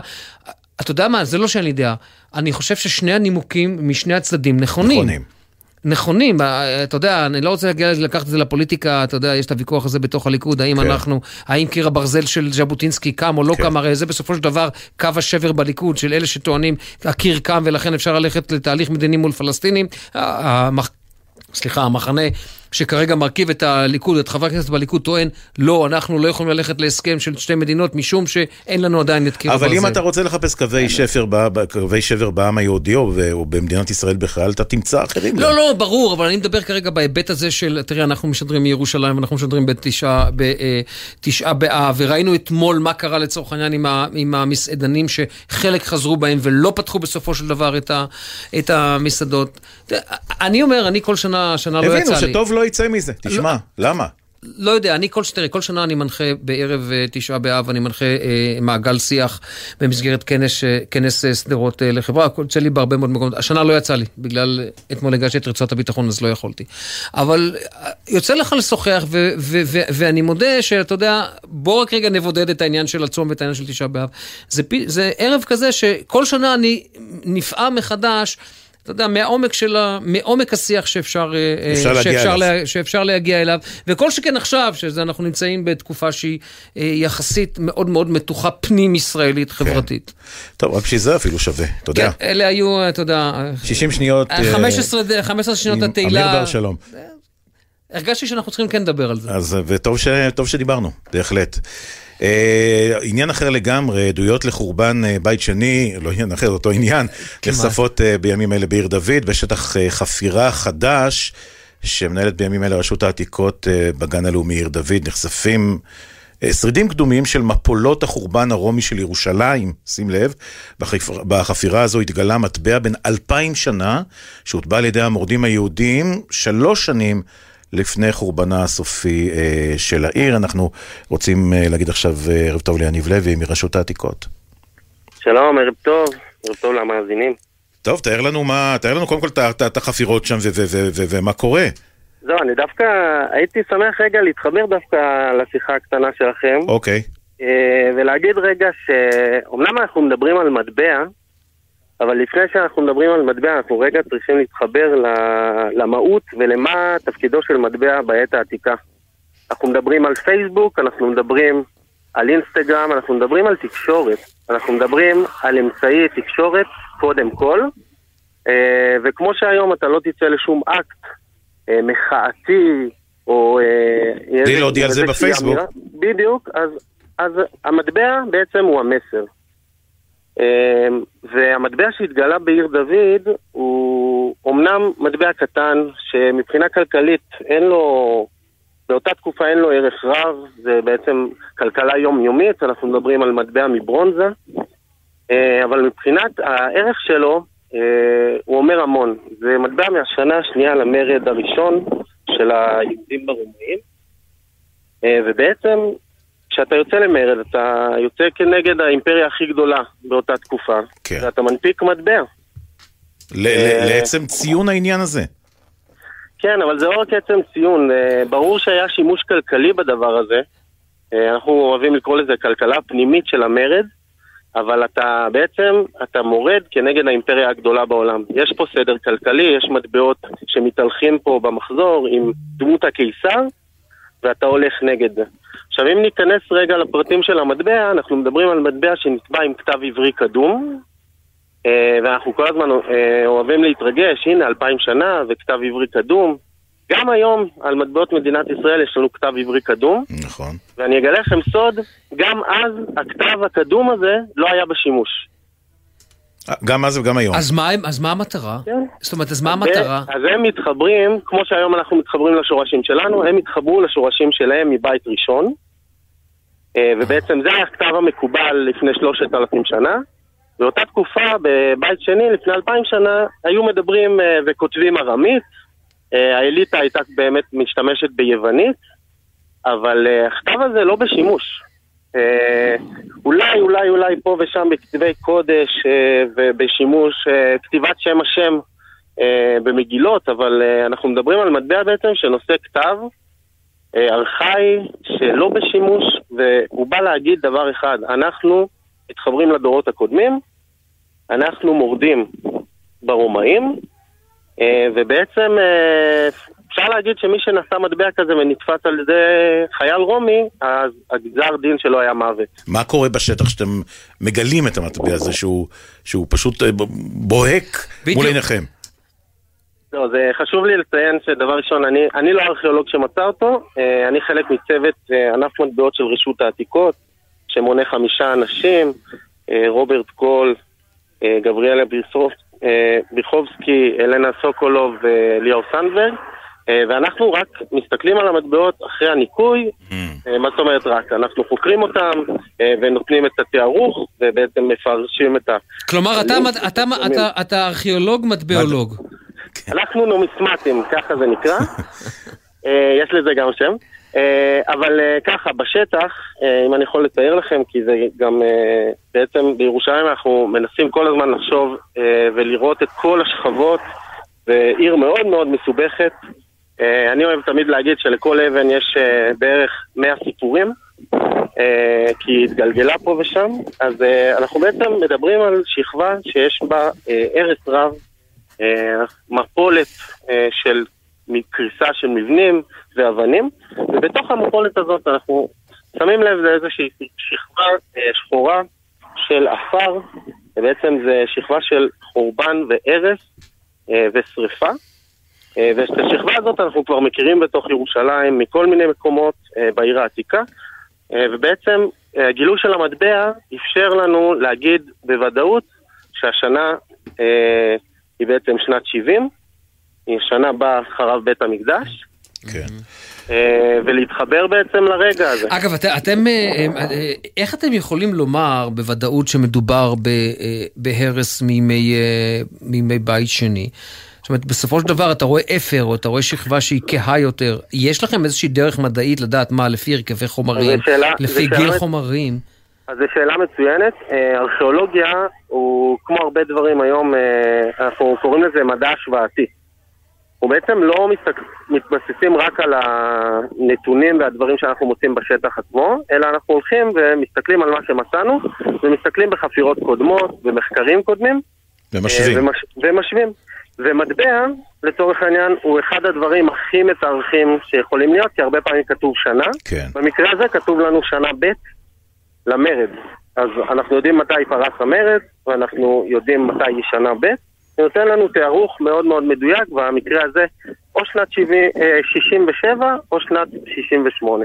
אגב, המטבע מחורר במרכזו, כלומר, אתם מניחים שזה היה חלק מ... אה, שהוא, אה? הלוחמים נשא אותו כתליון? אה, זהו, פה יש לנו סוגיה, אז אני, חשוב לי לציין שכנראה לעולם לא נדע למה זה שימש, אבל באמת שהסתכלנו על המטבע, אני הסתכלתי על המטבע, אה, וראינו שיש שם חור שהוא לא חלק מבליה טבעית של החומר. זאת אומרת, המטבע הוא עדיין במצב לא כל כך אה, טוב, ובמצב השתמרות, אה, בוא נאמר, לא חדש, אבל במרכז יש איזשהו חור שרואים שמישהו עשה אותו. אחת הסברות זה שעשו אותו בשביל לענוד אותו אולי, או לתלות אותו. אה, אני אישית העליתי שתי אפשרויות, אחת שמישהו שמזדהה עם המרד, כמו שאמרתי, אין למטבע הזה ערך כלכלי מאוד מאוד גדול, זה כמו לתלות מטבע של עשרה שקלים לצורך העניין, אז מישהו אולי אה, החליט לעשות מזה שרשרת. יכול להיות. מצאתם אגב, רק עוד שאלה, מצאתם עוד מטבעות, אה, מטבעות דומים מהתקופה הזו? באופן כללי או בחפירה הזאת? גם וגם. אז באופן כללי, המטבעות מהתקופה הזאת מוכרים, אה, ידועים. אה, יש לנו הרבה מאוד מטבעות כאלו בירושלים. מצד אחד הם ידועים, מצד שני הם גם אה, מאוד מאוד מתוארכים לחמש שנים. יש לנו חמש שנות אה, צביעה, שנה א' אה, יחסית נדירה כי זה תחילת התביעה. יש לנו שנה ב', ג' וד', שזה שיא המרד. והשנה האחרונה, שנה A, שהיא מאוד מאוד נדירה. כמובן שמטבעות הכסף הרבה יותר נדירים בחפירות, אה, גם בגלל שהם הונפקו בכמות קטנה יותר, וגם כי כנראה שעשו בהם שימוש חוזר, כי הערך של הכסף אה, עדיין היה שווה הרבה. יפה. יפה. אה, טוב, אנחנו, תשמע, מעניין מאוד להמשיך לדבר איתך, באמת, זה, זה זה מרתק. חשוב, אני יכול לסיים רגע עם משפט קטן? יאללה. אני שוב פעם אתחבר לשיחה שלכם מקודם ולימים של היום. חשוב לזכור שהמטבעות האלה בסוף לא, לא מייצגים את כלכלת היום-יום של עם ישראל, כן. בוא נאמר בבית שני, אלא ממש תקופה קשה ותקופת חירום. אה, וזה חשוב לה, להגיד, כאילו אנחנו אוהבים להיזכר ולהגיד אה, שזה, הנה אנחנו לפני אלפיים שנה, יהודים, אבל בסוף זה גם שנים מאוד מאוד קשות שלנו. תחביא את אז, השנקל, אמיר. שנקל. אה, יניב לוי, מרשות אה, תודה. העתיקות, מטבעולוג וארכיאולוג. הנה, קיבלת מאיתנו אה, שני טייטלים. תודה רבה לך, שיחה מרתקת מאוד. תודה רבה. שבת שלום. שבת שלום, תודה. שים לב. כוכבים משתפים בפדיחות על הבמה.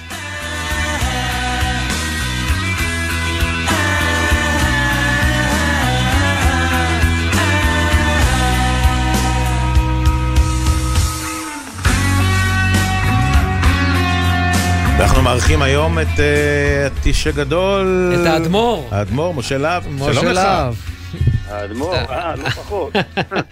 אתה יודע, אבל אני, רגע, לפני שנתחיל. כן, גם... משה ואני חברים מכירים, טובים. מה זה, לא, אם נגיד כמה שנים, אז זה, זה, אנחנו נסגיר גיל. בוא נגיד, אתה היית, אמיר, אתה היית הילד החמוד, אח של חנה. אתה כיתה ד', אני כיתה ה'. שחקנו כדורגל יחד, עד י"ב. וואו, לא יאמן. כן, כן, כן, משה זה המון שנים אחורה. טוב, ומאז אה, משה, אתה יודע, אה, על במות, אגב, הוא תמיד ניגן, אני תמיד זוכר אותך עם גיטרה. אה, אוקיי, יפה, אני התחלתי בגיל 16 לנגן, אבל... אבל לא, אני זוכר אותך עם. גיטרה, אבל אתה יודע, זה הזיכרון שלי, נו זה מה. הזיכרון, אין מה לעשות, אתה לא מתווכח עם זה. היית מגיע למופעים אז. לגמרי. טוב, אה, מי פינת ש- הפדיחות. כן, זהו, ואצל משה זה בטיש.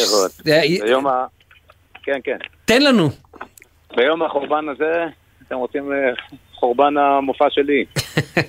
כן, תן לנו משהו ככה, אתה יודע. משהו פרטי.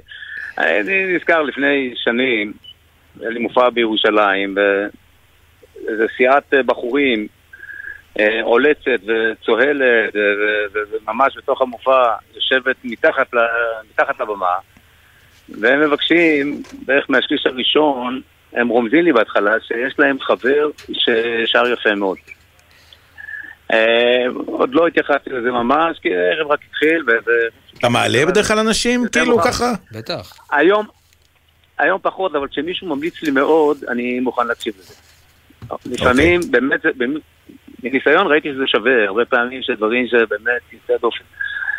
אה, על כל פנים, הערב ככה הגיע לעיצומו, וכל החבר'ה שם, וכל הקהל שם באמת באנרגיה גבוהה, ואז ברוב הוד והדר אני מעלה את הבחור הזה שהמליצו עליו. והוא עולה, ושואלים אותו, מה אתה רוצה לשיר? והוא אומר, זה שיר, אני כבר לא זוכר, ואיך שהוא פותח את הפה, הוא מתעלף. מה זאת אומרת? ההופעה נעצרת, כל השמח הזה נעצר. מתעלף? שופכים עליו ל- אה, אמיתי כאילו? מתעלף אמיתי, שופכים. עליו מים, ונותנים לו קצת סקירות. עצרת את ההופעה. כן. כל- כל השמח הזה אה, הלך אה, לאיבוד באותו רגע. איך ממשיכים? אה, לא, קודם כל מה איתו? עזוב, מה הבחור מה הזה? איתו? אה, השתקם, השתקם. השתקם, אוקיי. ו- אז מה אתה עושה? איך אתה ממשיך? איך אני ממשיך? ממשיך לסיפור הבא שהיה לי. וזה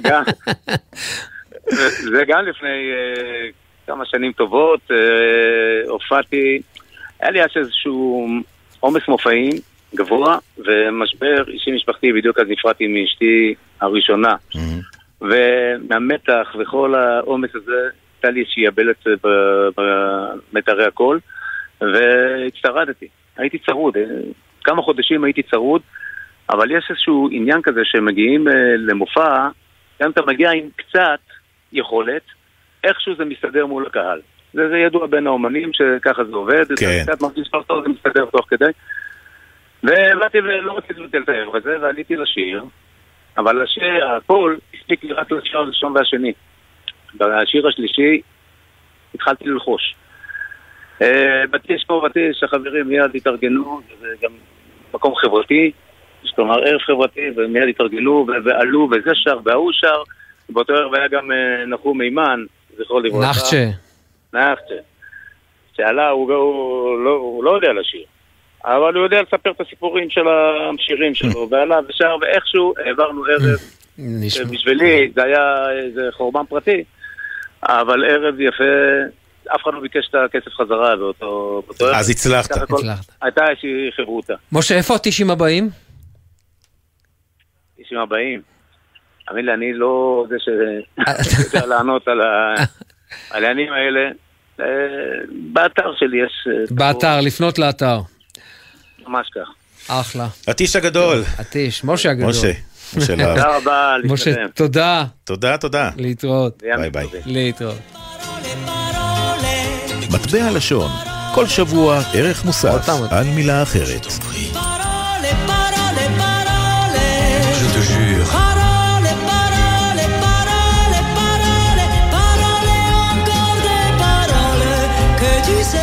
מילים מילים. כן, עוד מטבע. היה לנו מטבע קודם, ועכשיו יש לנו עוד מטבע מטבע לשון. לשון. שלום, דוקטור רוביק רוזנטל. שלום, שלום. אז היום מה? אה, ביקשתם לדבר על עתירה. העתירה. עתירה. אז אני אפתיע אתכם. זה קשור לא רק לעתירה לבג"ץ, שכולם מדברים עליה, אלא גם לתשעה באב. אוקיי. מפני שעתירה זה תפילה. זה לא סתם תפילה, זה תחנונים. זה המשמעות של המילה המקורי, אפילו בערבית המקבילה עטרה, פירושו להתפלל בזמן טקס דתי, בזמן זבח. והעתירה הראשונה, זה ממש עתירה, ויצחק עותר לאלוהים, הוא רוצה שלאשתו ייוולד בן, כי היא יקרה. ויעתר יצחק לאדוני לנוכח אשתו כי יקרה היא, ויעתר לו אדוני. העתירה התקבלה. במקרה הזה העתירה התקבלה. אה, אה, הוא לא אפילו לא... רגע, אבל זה שני. זה הצדדים של המטבע. אתה אומר, לעתור זה נכון, לבקש ולעתור זה גם להיענות? לא, להיעתר. להיעתר. ויעתר. לא, אני- זאת בבניין הכוונה- מפעל, כן. זהו, יש עותר, זה יצחק. הוא עותר, הוא מגיש עתירה, כן? והעתירה ו- מתקבלת. אה, נעתרים לבקשתו, כן? יש עוד עתירות, פרעה עותר לאלוהים, מנוח של שמשון עותר, ואפילו כתוב במדרש תנחומה, הרבה שמות נקראה תפילה, הכל. תפילה, תחנה, צעקה, זעקה, שבעה, רננה, פגיעה, נעקה, קריאה, עתירה, עמידה, חילוי ועוד. זאת אומרת שזה אחת מצורות התפילה, וזו תפילה שיש בה המון תחנונים. זאת אומרת, תפילה של אדם שבאמת מרגיש שפגעו בו. ומכאן אה, זה התגלגל כמובן, המילה עתירה עצמה, היא מופיעה ב, אה, במדרש, גם ב, בירושלמי, יותר עתיקה, אבל הפועל, הפועל הוא מאוד מאוד אה, סיפור שמאוד עמוק בהיסטוריה היהודית, בתרבות היהודית ובשפה. ומתי זה נכנס לעברית המודרנית, בשימוש זה נכנס- הנוכחי זה שלה? אה, זה נכנס, אה, קודם כל זה קשור, אה, עתירה יש אה, בעיקר דרך המלך, זה עתירה לבג"ץ. זאת אומרת, יש, זה בעצם אה, גוף אחד שמקבל עתירות וצריך לדון בהן, אבל כיוון שזה יצר עומס נוראי על, על בית המשפט העליון, אז בשלב מסוים גם קבעו נושא של עתירה מנהלית, שאותה מותר לתת לבית משפט מחוזי. מחוזי, בשבתו כבית משפט לעניינים מנהליים. כן. בדיוק, בדיוק. אבל כל פעם שאזרח פרטי, אה, אה, זה נועד לזה שאזרחים פרטיים, קודם כל, רוב העתירות שמדברים עליהן הרבה, זה עתירות של ה... כמו היום עכשיו, נגד הממשלה, נגד חוק של ה... אלה עתירות, אלה בשולי הסיפור, העתירות הרבות, אני אתן לכם כמה דוגמאות מדהימות לעתירות. העתירה הראשונה שאני מצאתי, אה, בישראל כמובן, זה 1967. זאת אומרת, לא מקום המדינה, אלא משהו לגמרי אה, באיזה מועצה מקומית, אה, נגד הנהלת המועצה. והתחלתי קצת להיכנס ל- לכל מיני עתירות שנעשו משנות ה-70 עד שנות ה-90, אה, וזה עולם ומלואו, זאת אומרת, אנחנו מדברים פה בעצם על עתירות, אה, על, על ה, כל הפסיפס של, של החברה הישראלית ושל מה שמטריד אותה. אה, פרסום שמות סוחרים שלא מנקים מדרכות. אה, אה, אה, אה, מה בן? אדם שעומד שיימינג. בסכנת מוות, כן, כן. אז בן זה- היה השיימינג אז, כן? בדיוק, בן אדם שעומד בסכנת מוות, אחיו, אחיו בסכנת מוות, עותר נגד שביתת האחיות, זה נורא מעניין, הוא אומר, אני אישית נפגע מזה. יש גם פוליטי, איסור להניף, נגד האיסור להניף דגלי ישראל בעיר, בעיר העתיקה וכדומה. אה, אני רק, אה, כדי שנספיק להגיד משהו מאוד חשוב, יש עוד פועל אה, שקשור, עוד שורש שקשור בזה, שהוא לא קשור, הוא במקרה אותו פועל, וזה להעשיר. להתיר מחמאות, עתיר הישגים וכו'. כן, זה מה. שנקרא, זה נקרא, אנחנו קוראים לזה הומונים. זאת עתיר- אומרת, עתיר זהות, ידע. עתיר ידע. עתיר ידע זה אבל, ההייטק. אה, אבל העתירות שמגיעות לבתי המשפט בהמונים, מאות אם לא אלפים, אלפים, אני לא יודע איך הם עומדים בעומס הזה, כן. רובם על דברים מאוד ספציפיים שבכלל לא מגיעים לידיעת הציבור. כן, טוב, זה ידוע. אה, דוקטור אה, רוביק רוזנטל, אה. סופר וחוקר שפה על עתירה, תודה רבה לך. תודה לכם, שלום. תודה. איך הכל קשור בהכל, אה? זה לא ייאמן. מהמטבעות, דרך ה... זה, זה לא ייאמן פשוט. טוב, ערך אותנו אה, רועי ולד, אה, הפיקו מאיה שוקן ונועה ארז, על הביצוע הטכני צביקה אליהו, עורך הדיגיטל מתן אה, קסלמן, מיד אחרינו העתיד עכשיו עם דרור גלוברמן. אה, אתה אמיר אה, בר שלום. כן, תודה. תודה רבה. לך. ושאפו למי שבחר את השיר ביום הזה, זה שיר שאני מאוד אוהב, שליווה סדרת טלוויזיה סרוגים גם, ארז לב-ארי, וזה ממש שיר שמתאים ליום הזה. אנחנו עוד אה, שעה ושמונה דקות הצום יוצא, הלוואי שנגיע למנוחה כבר במדינה הזאת. אה, כן, כן, רק לדבר. להתראות. יאללה חברים, אחלה סופש. ביי שלא ידע מרגוע עד שישקוט הים, עד שינוסו הצללים.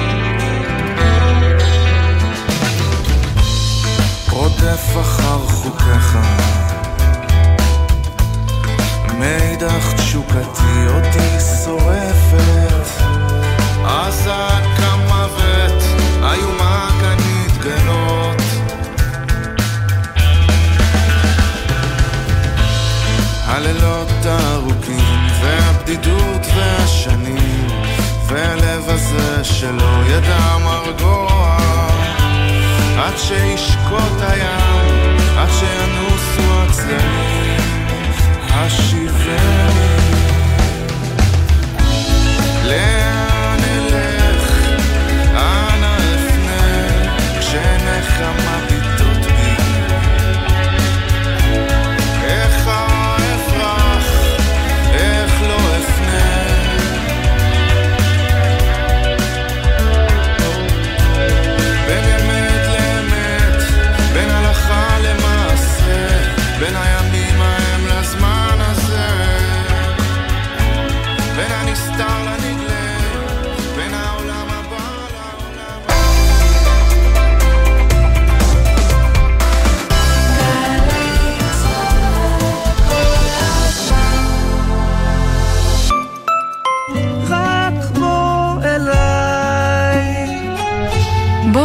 עברי. יורם רותם משוחח עם נורית גלרון על תחנות חייה. אחרי כמה שנים אמרתי לנתן, אתה יודע, כל פעם שאני מגיעה לשורה הזאת שהאושר לא מחייך, אני אומרת לעצמי, לא טעיתי בקריאה, האושר לא מחייב? ואז היה איזה שקט כזה, וראיתי שהוא ככה חושב ואומר, לא, לא, לא, לא, האושר לא מחייך. שבת, שבע בבוקר, גלי צה"ל.